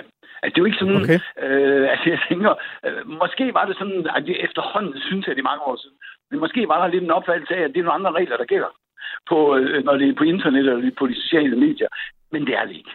Det er jo de samme regler, der gælder. Øh, og, og det er måske gået lidt langsomt øh, samtidig, øh, også for myndigheder i øvrigt, øh, at, at finde ud af det. Men det er det selvfølgelig. Altså hvis man deler øh, hvad hedder det, nøgenbilleder, eller det, der er værre, eller bedre, eller hvordan man ser på det, øh, det, det må man som udgangspunkt ikke, hvis ikke der er samtykke og sådan, og det må man selvfølgelig heller ikke på nettet. Det gik lidt tid før politiet fandt ud af det. Det har de så heldigvis fundet ud af. Mm-hmm. Må, må jeg lige spørge, øh, ja. bare lige til det, fordi er der sådan en form for øh, bagatelgrænse? Altså nu tænker jeg, hvis man er øh, influencer, så, så lever man måske af de øh, øh, ting, som man skriver der, men hvis man nu bare er... Øh, øh, øh, altså har 50 følgere, og man bare skriver til sin familie, og så, så lægger man et eller andet citat op, som man synes lød fedt, og så er man ikke øh, kildehenvist. Æ, æ, æ, vil, det- det vil vel, eller hvad? Vil det også, er det i virkeligheden også ulovligt? Åh, så skal jeg lige tænke mig lidt om. Altså, Du skal lige have professorhatten på, Sten. rent praktisk, øh, så vil det nok ikke blive opdaget. Øh, men, men, men øh, der, hvor jeg skal tænke mig om, det er fordi, det øh, ophavsretten beskytter imod, det er øh, eksemplarfremstilling, som det hedder, og tilgængeliggørelse for almenheden. Jeg beklager, det er lidt mærkeligt udtryk, men meningen er altså, at hvis man gør noget tilgængeligt for, for sådan en åben offentlighed, mm. så er det omfattet af ophavsret. Men hvis man gør det tilgængeligt for 5, venner øh, eller familie, så, så er det ikke under ophavsretten, fordi så er det ligesom, øh, det må folk selv om, hvad de sidder og laver derhjemme. Ikke? Og så var det fordi, du sagde de der med, hvor mange var det nu? 50? Og så tænker jeg, hmm, øh, er det en tilgængeliggørelse for almenheden? Det kommer lidt an på, om, om det nu er en, er, er det en lukket kreds, eller er det egentlig en åben side, og så har vedkommende bare været lidt sådan, der er ikke rigtig sket så meget. Så vil jeg sige, at det er en tilgængeliggørelse for almenheden, Ja. øh, og så er det omfattet af ophavsret. Ja.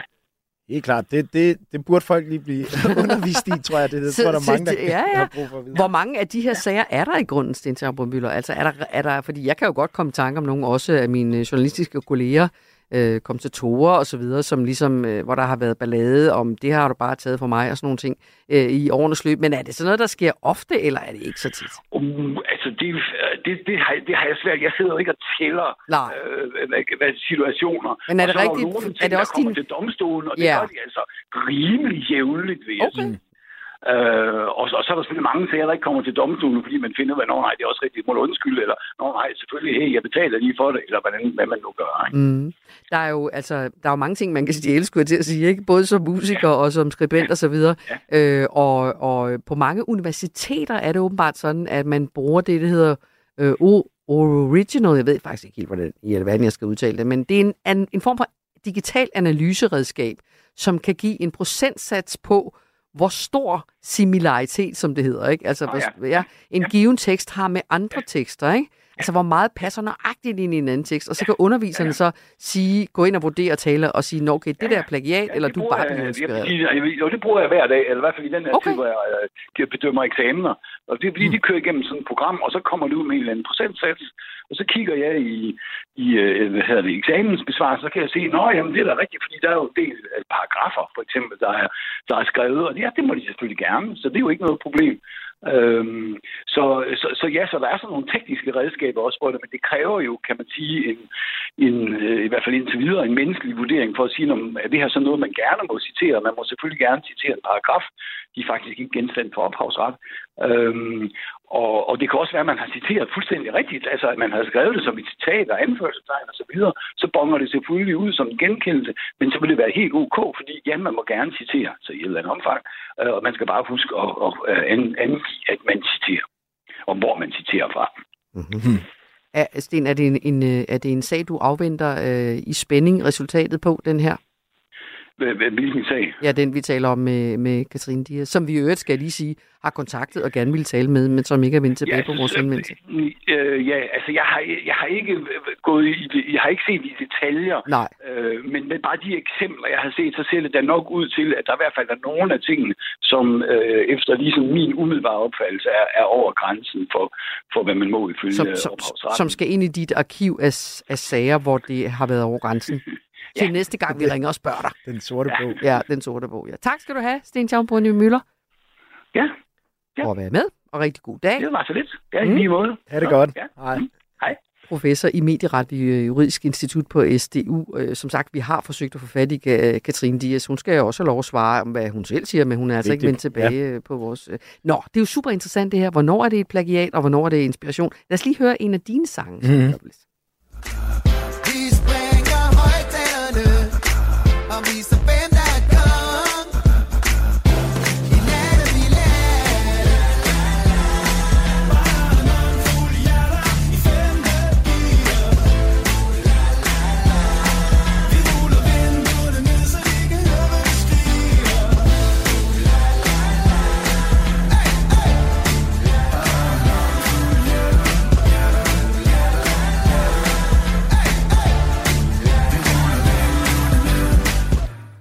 Det er dit nummer, det her, Chaka. Mit og øh, Simon Kvams. Ah, Ja. for det er Simon Karm, der synger, eller er det begge to, der synger? Det er også begge. I synger begge to, i Yes. yes. Natte Lat.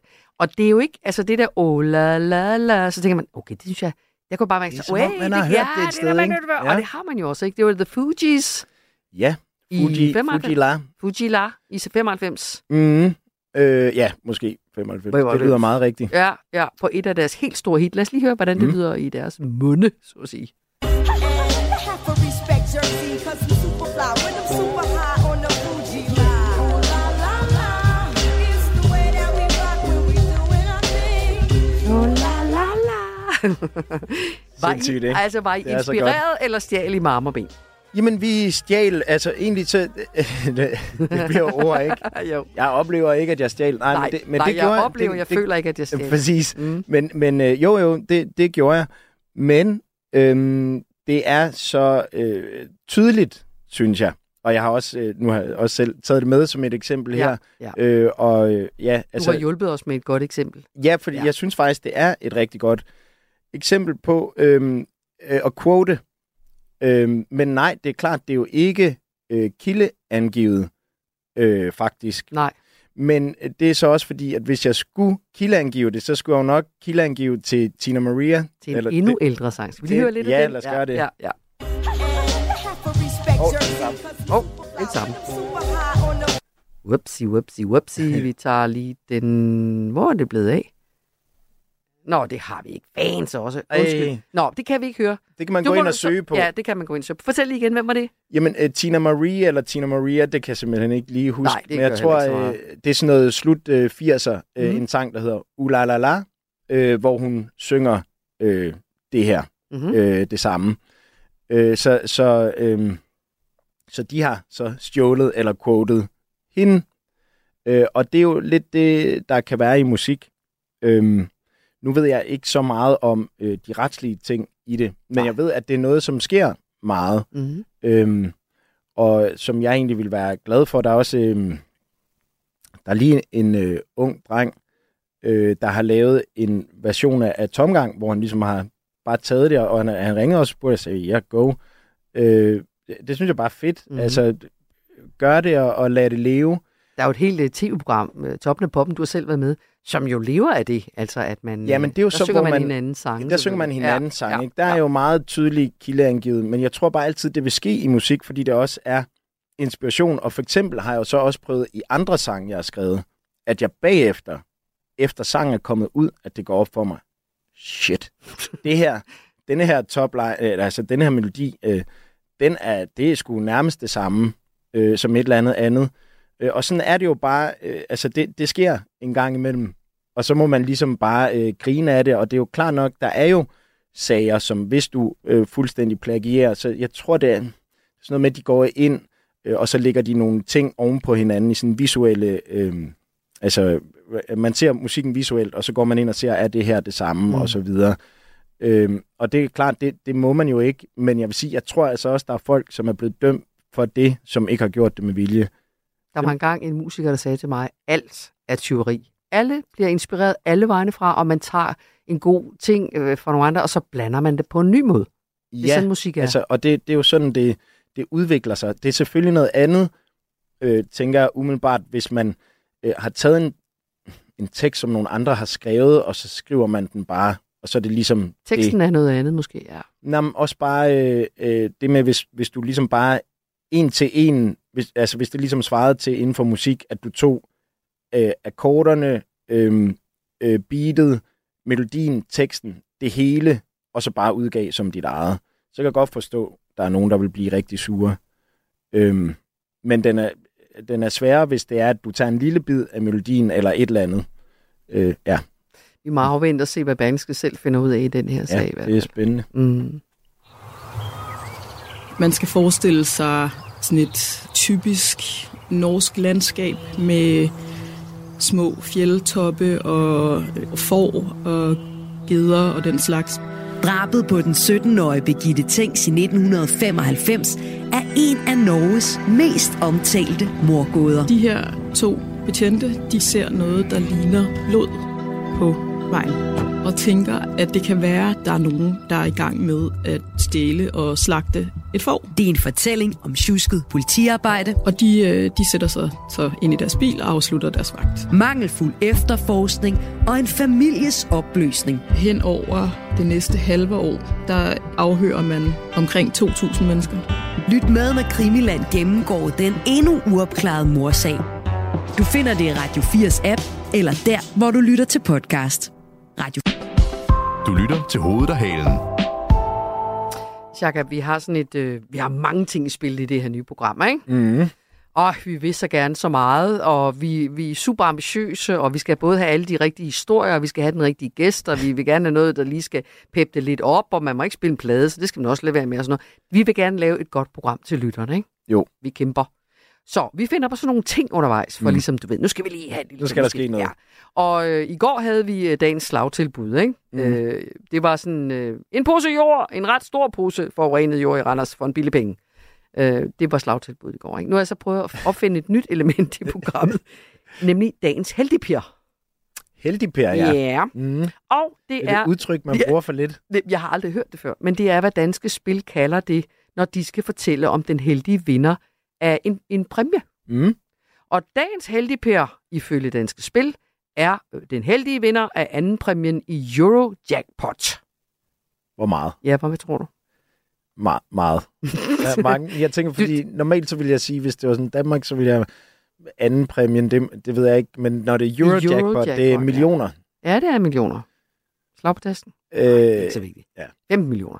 15 millioner? Ja. ja det er jo Også en slat, penge. ikke? Ja, det er det sgu. Øh, den anden, den der vandt, den første var en nordmands. Det gider de ikke skrive så meget om, eller nordkvinde. Eller Men hvad det en- så jeg så noget med. det. Jeg, Nå, jeg, men eller, men det, det, kan virkelig være det løgn, det jeg siger, men jeg synes bare, at jeg så et eller andet sted, hvor der stod, at der var en nordmand, der havde vundet det kan godt 900 millioner. det skal nok passe. Kan det, men det kan da ikke. Så er 15 jo ingen ting. Så vil Men man det- jo være... det, det, lyder- jeg synes, Ja, det, det lyder lyder meget. men det kan være, det er norske. Jeg Så ved er det faktisk ikke. Jeg så tjekkede det ikke. Jeg så, bare, jeg så kun, du ved, det her nærhedsprincippet for journalistik.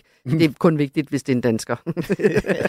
Nå, men den her heldige Per har så købt sin Eurojackpot-kupon i Spar Jyderup i Nordvestjylland.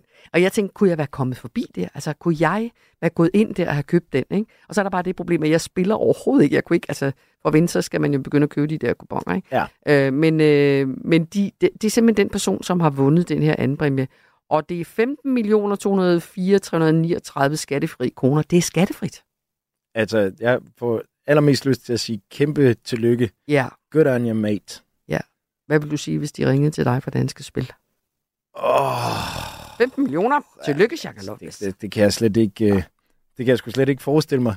De siger, øh, administrerende direktør i øh, Danske øh, Lotterispil, siger, fornøjelsen er altid stor, når vi får lov at dele gevinster ud til glade danskere, der spiller med i vores lotterier. Vi bliver i Danske Spil glade hver gang. Også selvom det sker hver eneste uge, siger han. Vinder man et større beløb hos os, bliver man tilbudt særlig rådgivning, så vi sikrer, at man får en god start på livet som millionær eller mange millionær, siger, af det er en kvinde, Malene Mølgaard, så er administrerende direktør i Danske Lotterispil. Det, synes, det synes jeg faktisk lyder rigtig godt. Spiller du? Med rådgivning. Øhm, nej, altså det gør jeg. har en, øh, jeg, har, jeg har spillet lidt, og øhm, der kunne godt rimelig hurtigt se, øh, det er nok ikke lige for mig. Hvorfor ikke? Ja, når man har sådan et afhængighedsgen, så er det en vej, man skal oh. passe lidt på med at gå nedad. Ja. Der er alt for mange, der, der lider under det der. Det Ikke? er rigtigt. Men du kunne, simpelthen, du kunne simpelthen mærke det, det her, det skal jeg ikke. Det, altså, det, det kunne jeg, altså det, jeg, jeg havde det sådan, øhm, til sidst, at jeg, altså, jeg gad ikke at se fodbold, hvis jeg ikke havde spillet på det. Okay. Hvor Og, gammel var øh, du der? Jamen, jeg, jeg var i, i slut 20'erne. Mm-hmm. Så, så jeg har jo ikke... Men tænk nu, hvis, det, hvis jeg havde været 17 eller et eller andet. Og det, det er jo det, synes jeg, man, man hører om, at der er mange, øh, måske særligt unge øh, mænd, synes jeg, jeg har hørt, der øh, ender i fælden. Det er jo ikke fedt. Godt, god selvindsigt. Det her, det skal jeg holde op med, for ellers så går det galt. Ja, Men tillykke alligevel til den, der vandt de 5 fuldstændig. Ja. fuldstændig. Du lytter til hovedet og halen. Tiden går øh, stærkt, når man er i godt selskab. Vi er næsten ved at have rundet her om øh, 10 minutter, så har vi rundet vores to timer, Jacques. Det har været en fornøjelse at have dig Det med som gæstevært. Du er god til at stille spørgsmål, og du er vigtigt for en, der er gæstevært, også god til at lytte efter svaret. Det er, det er, det næsten lige så vigtigt. Øh, nu skal vi lige runde en sidste ting, som jo ikke er nogen nyhed, øh, men det er bare det samme hver gang. Mm. Danskere kan ikke finde ud af, hvad vi skal gøre, når det sneer. Du har ikke kørt på, hvordan kom du egentlig herind? Jamen, øh, og øh, nu skal jeg lige huske, øh, jeg tog øh, metro og gik. Okay, det er også meget godt, når man skal herind. Vi er, ligger, bor jo inde midt i øh, København, øh, det her studie, vi sender fra. Så Ja. det, er meget, det er nemt at komme rundt. Kan man ikke godt sige det? Det fungerer. Men og at du skal vide, at overalt i det ganske danske land sidder personbiler og lastbiler og andre køretøjer ubehjælpeligt fast i snedriver eller ender i grøften på tværs af vejen i det her glatte føre. Lastbiler, der er kørt galt, har spærret Lillebæltsbroen i flere timer i dag. Ja. Og det er jo ikke første gang, det sneer i år, vel? Nej, det kan man sige ikke det. sige. Og det er heller ikke, fordi vi ikke bliver advaret. Og det er heller ikke, fordi der ikke kommer henstillinger. I løbet af dagen har Vejdirektoratet opfordret, øh, lad nu bilen stå, ikke også? Mm. Og selvom sneen ligger over det meste af landet, så er der alligevel også mange biler, inklusive mig selv, der kører uden vinterdæk. Norge, Sverige og Tyskland har lovkrav om, at biler skal have vinterdæk på, øh, men det har vi ikke i Danmark. Hvad er hovedet og hale i? Hvorfor er det overhovedet lovligt at køre rundt i snevejr på sommerdæk i Danmark? Det skal vi finde ud af nu, Shaka. Ja. Er du klar? Du kører ikke bil, vel? Øh, nej, det gør jeg. Jeg Nej. troede, at det var et lovkrav. Nå, altså, der kan man bare se. Ja. Men det er, fordi du ikke har en bil, så vidste du ikke, at du overtrådte loven, eller du troede du ikke, eller nå ja, hvordan kan jeg ikke lige regne ud. Men hvad, altså, skulle man ikke bare gøre det, eller hvad tænker du? Ja, jo, umiddelbart. Igen, det er jo ikke så meget erfaring, jeg har med at være bilejer, men, øh, men jeg synes, at det virker øh, farligt ikke at gøre det. Ja, det er rigtigt. Torben Kusk Lund. Torben Lund Kusk hedder du. Velkommen. Tak skal du have. Afdelingschef i FDM, Sekretariat for Økonomi og Politik. Sidder du også og ryster på hovedet, hver gang det sner? Nej, det gør jeg ikke, men, øh, men skal jeg ud og køre, så, så kører jeg rigtig god tid, og jeg vælger typisk at køre, øh, jeg bor i Roskilde og skal ind mod København. Jeg Ja. plejer typisk at køre ind over land, der hvor ingen andre har lyst til at køre, hvor der er masser af sne og driver, fordi så er jeg fri for at holde i kø blandt alle dem, der ikke kan finde ud af at køre på motorvejen. Okay, hvad, hvad, hvad, hvad kører du så i, siden du kan køre ind over land?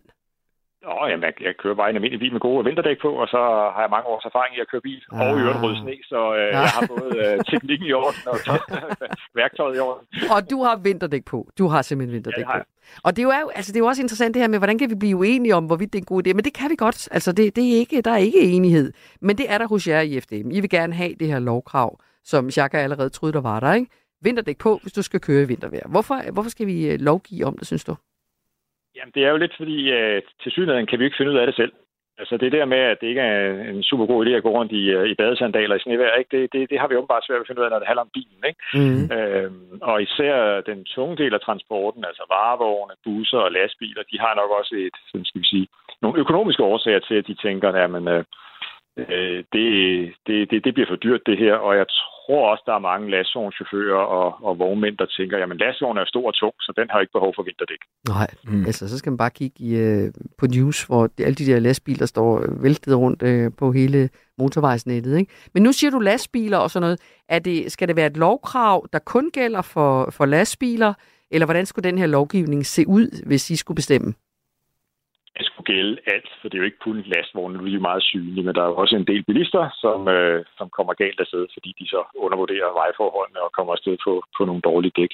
Så det skulle gælde øh, alle køretøjer, øh, altså personbiler, varevogne, busser og lastbiler. Øh, og gerne lidt som i Tyskland, hvor man kan sige, at lovkravet egentlig er det pragmatisk, fordi i Tyskland siger de, Jamen, du behøver egentlig ikke sætte vinterdæk på din bil, hvis du kan lade den stå, når der er vinterfører. Så kravet mm. er bare, at kører du ud, når det er vinter, og vinterfører, så skal der vinterdæk på, eller vintermærke helårsdæk. Der findes også nogle dæk, der, der kan lidt begge dele, nemlig.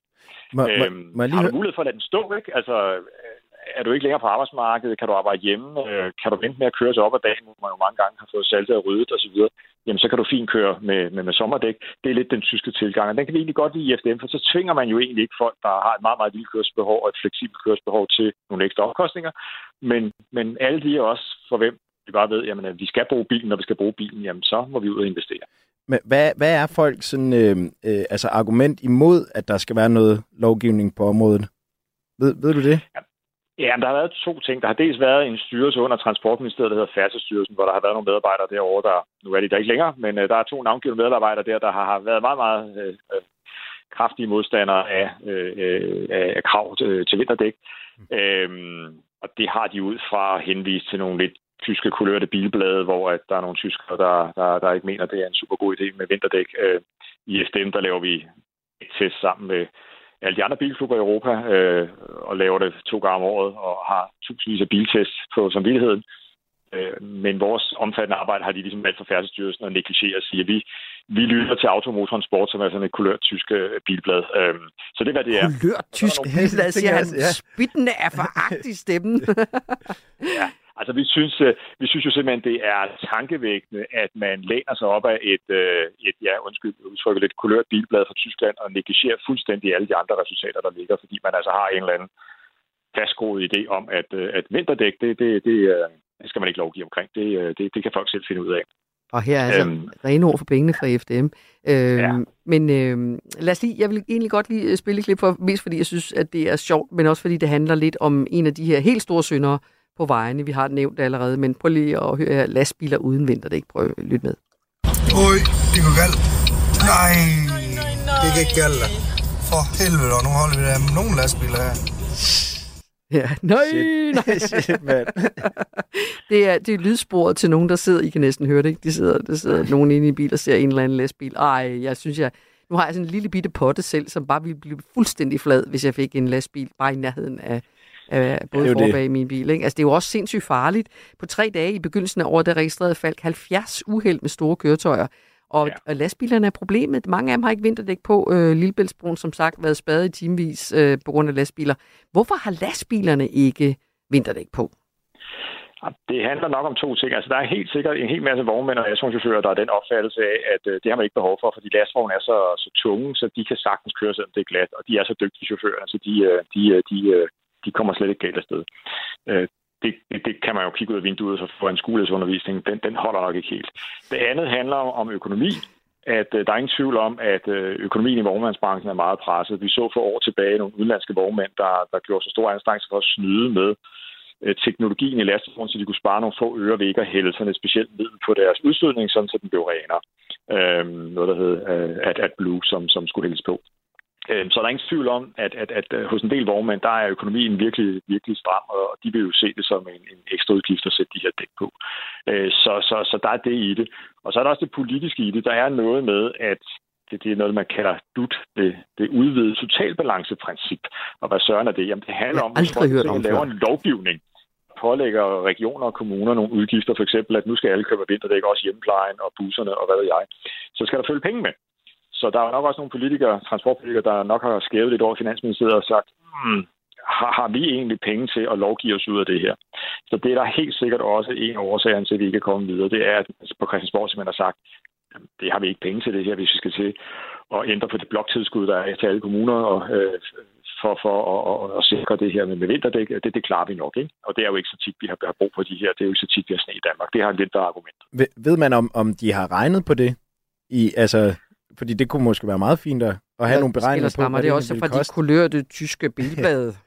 ja, altså, re- regnestykket, de har kigget på i Færdselsstyrelsen, har mere gået på antallet af uheld. Og heldigvis, nu skete der godt nok en dødsulykke nede på København motorvejen i sidste uge, tror jeg, netop ved en lastvogn, der, det var en personbil, der gik i spænd for en lastvogn, og så rammer den personbilen, og, og, og der overgår simpelthen passagerer ved, ved døden der. Så det er jo rigtig farligt, de her lastvogne. Men normalt kan man sige, at der sker ikke så mange alvorlige ulykker om vinteren, fordi vi kører langsomt. Så, så det er ikke et ulykkesargument, de skal bruge. Og det er jo det, Færdselsstyrelsen har gået med foran sig og sagt, at vi opnår ikke nogen færdselssikkerhedsgevinst.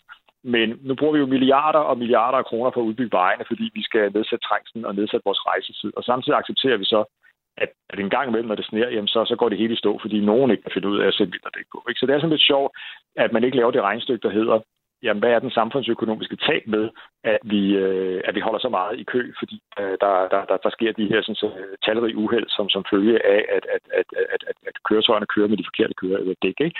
Altså det regnstykke, hvor man jo lave på den ene side, og så holder op imod den mere omkostning, der, der er, hvis, hvis hjemmeplejen og, og, og skolebusserne osv. Og, og, og, og, og, og, og, hvad hedder det, de offentlige trafikselskabers busser skulle, skulle have, have, have, have vinterdæk på. Det vi også bare skal huske er, at øh, der faktisk kommet nogle, nogle ret smarte helårsdæk, som faktisk er en slags light udgave af vinterdæk, og den kunne de jo sætte på i starten med at sætte på med busser og hjemmepleje osv., så, så det er jo virkelig ikke en ekstra omkostning, så det er bare de dæk, de kører med hele året. Det tror vi, FDM faktisk godt kunne, øh, kunne løse noget af det. Men nu bliver lagt op til, at der bliver lavet en dansk undersøgelse i regi af Transportministeriet, så det bliver spændende at se, hvad de kommer frem til. Og vil du sige, at er alle mand, også de tyske øh, kulørte bilblade, så øh, argumentresistente, at de ikke øh, tænker efter denne her omgang vinter, okay, vi bliver nødt til at gøre et eller andet?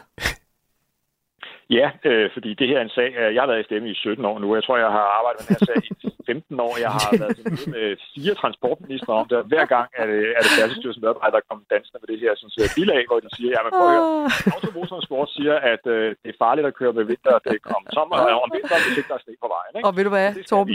Jeg tror faktisk også, vi er oppe i et par håndfulde gange. Jeg har spurgt dig om det her, så det er jo en gammel, gammel sag. Men øh, ja. Det er det. Ja. du krydser fingre for, at øh, den her gang, der lyttede de til FDM's argumenter. Det håber jeg. Ja. tak skal du have, Torben, for at være med os. Det var så lidt. Ha' det godt. Hej. I måde. Tak. Hej, hej. Hej. Torben Lund Kusk. Det er så dejligt at høre nogen, ja, bare nogen, der virkelig siger det, de mener. Lige præcis. Åh, Altså. oh, det er dejligt. Ja. Ja.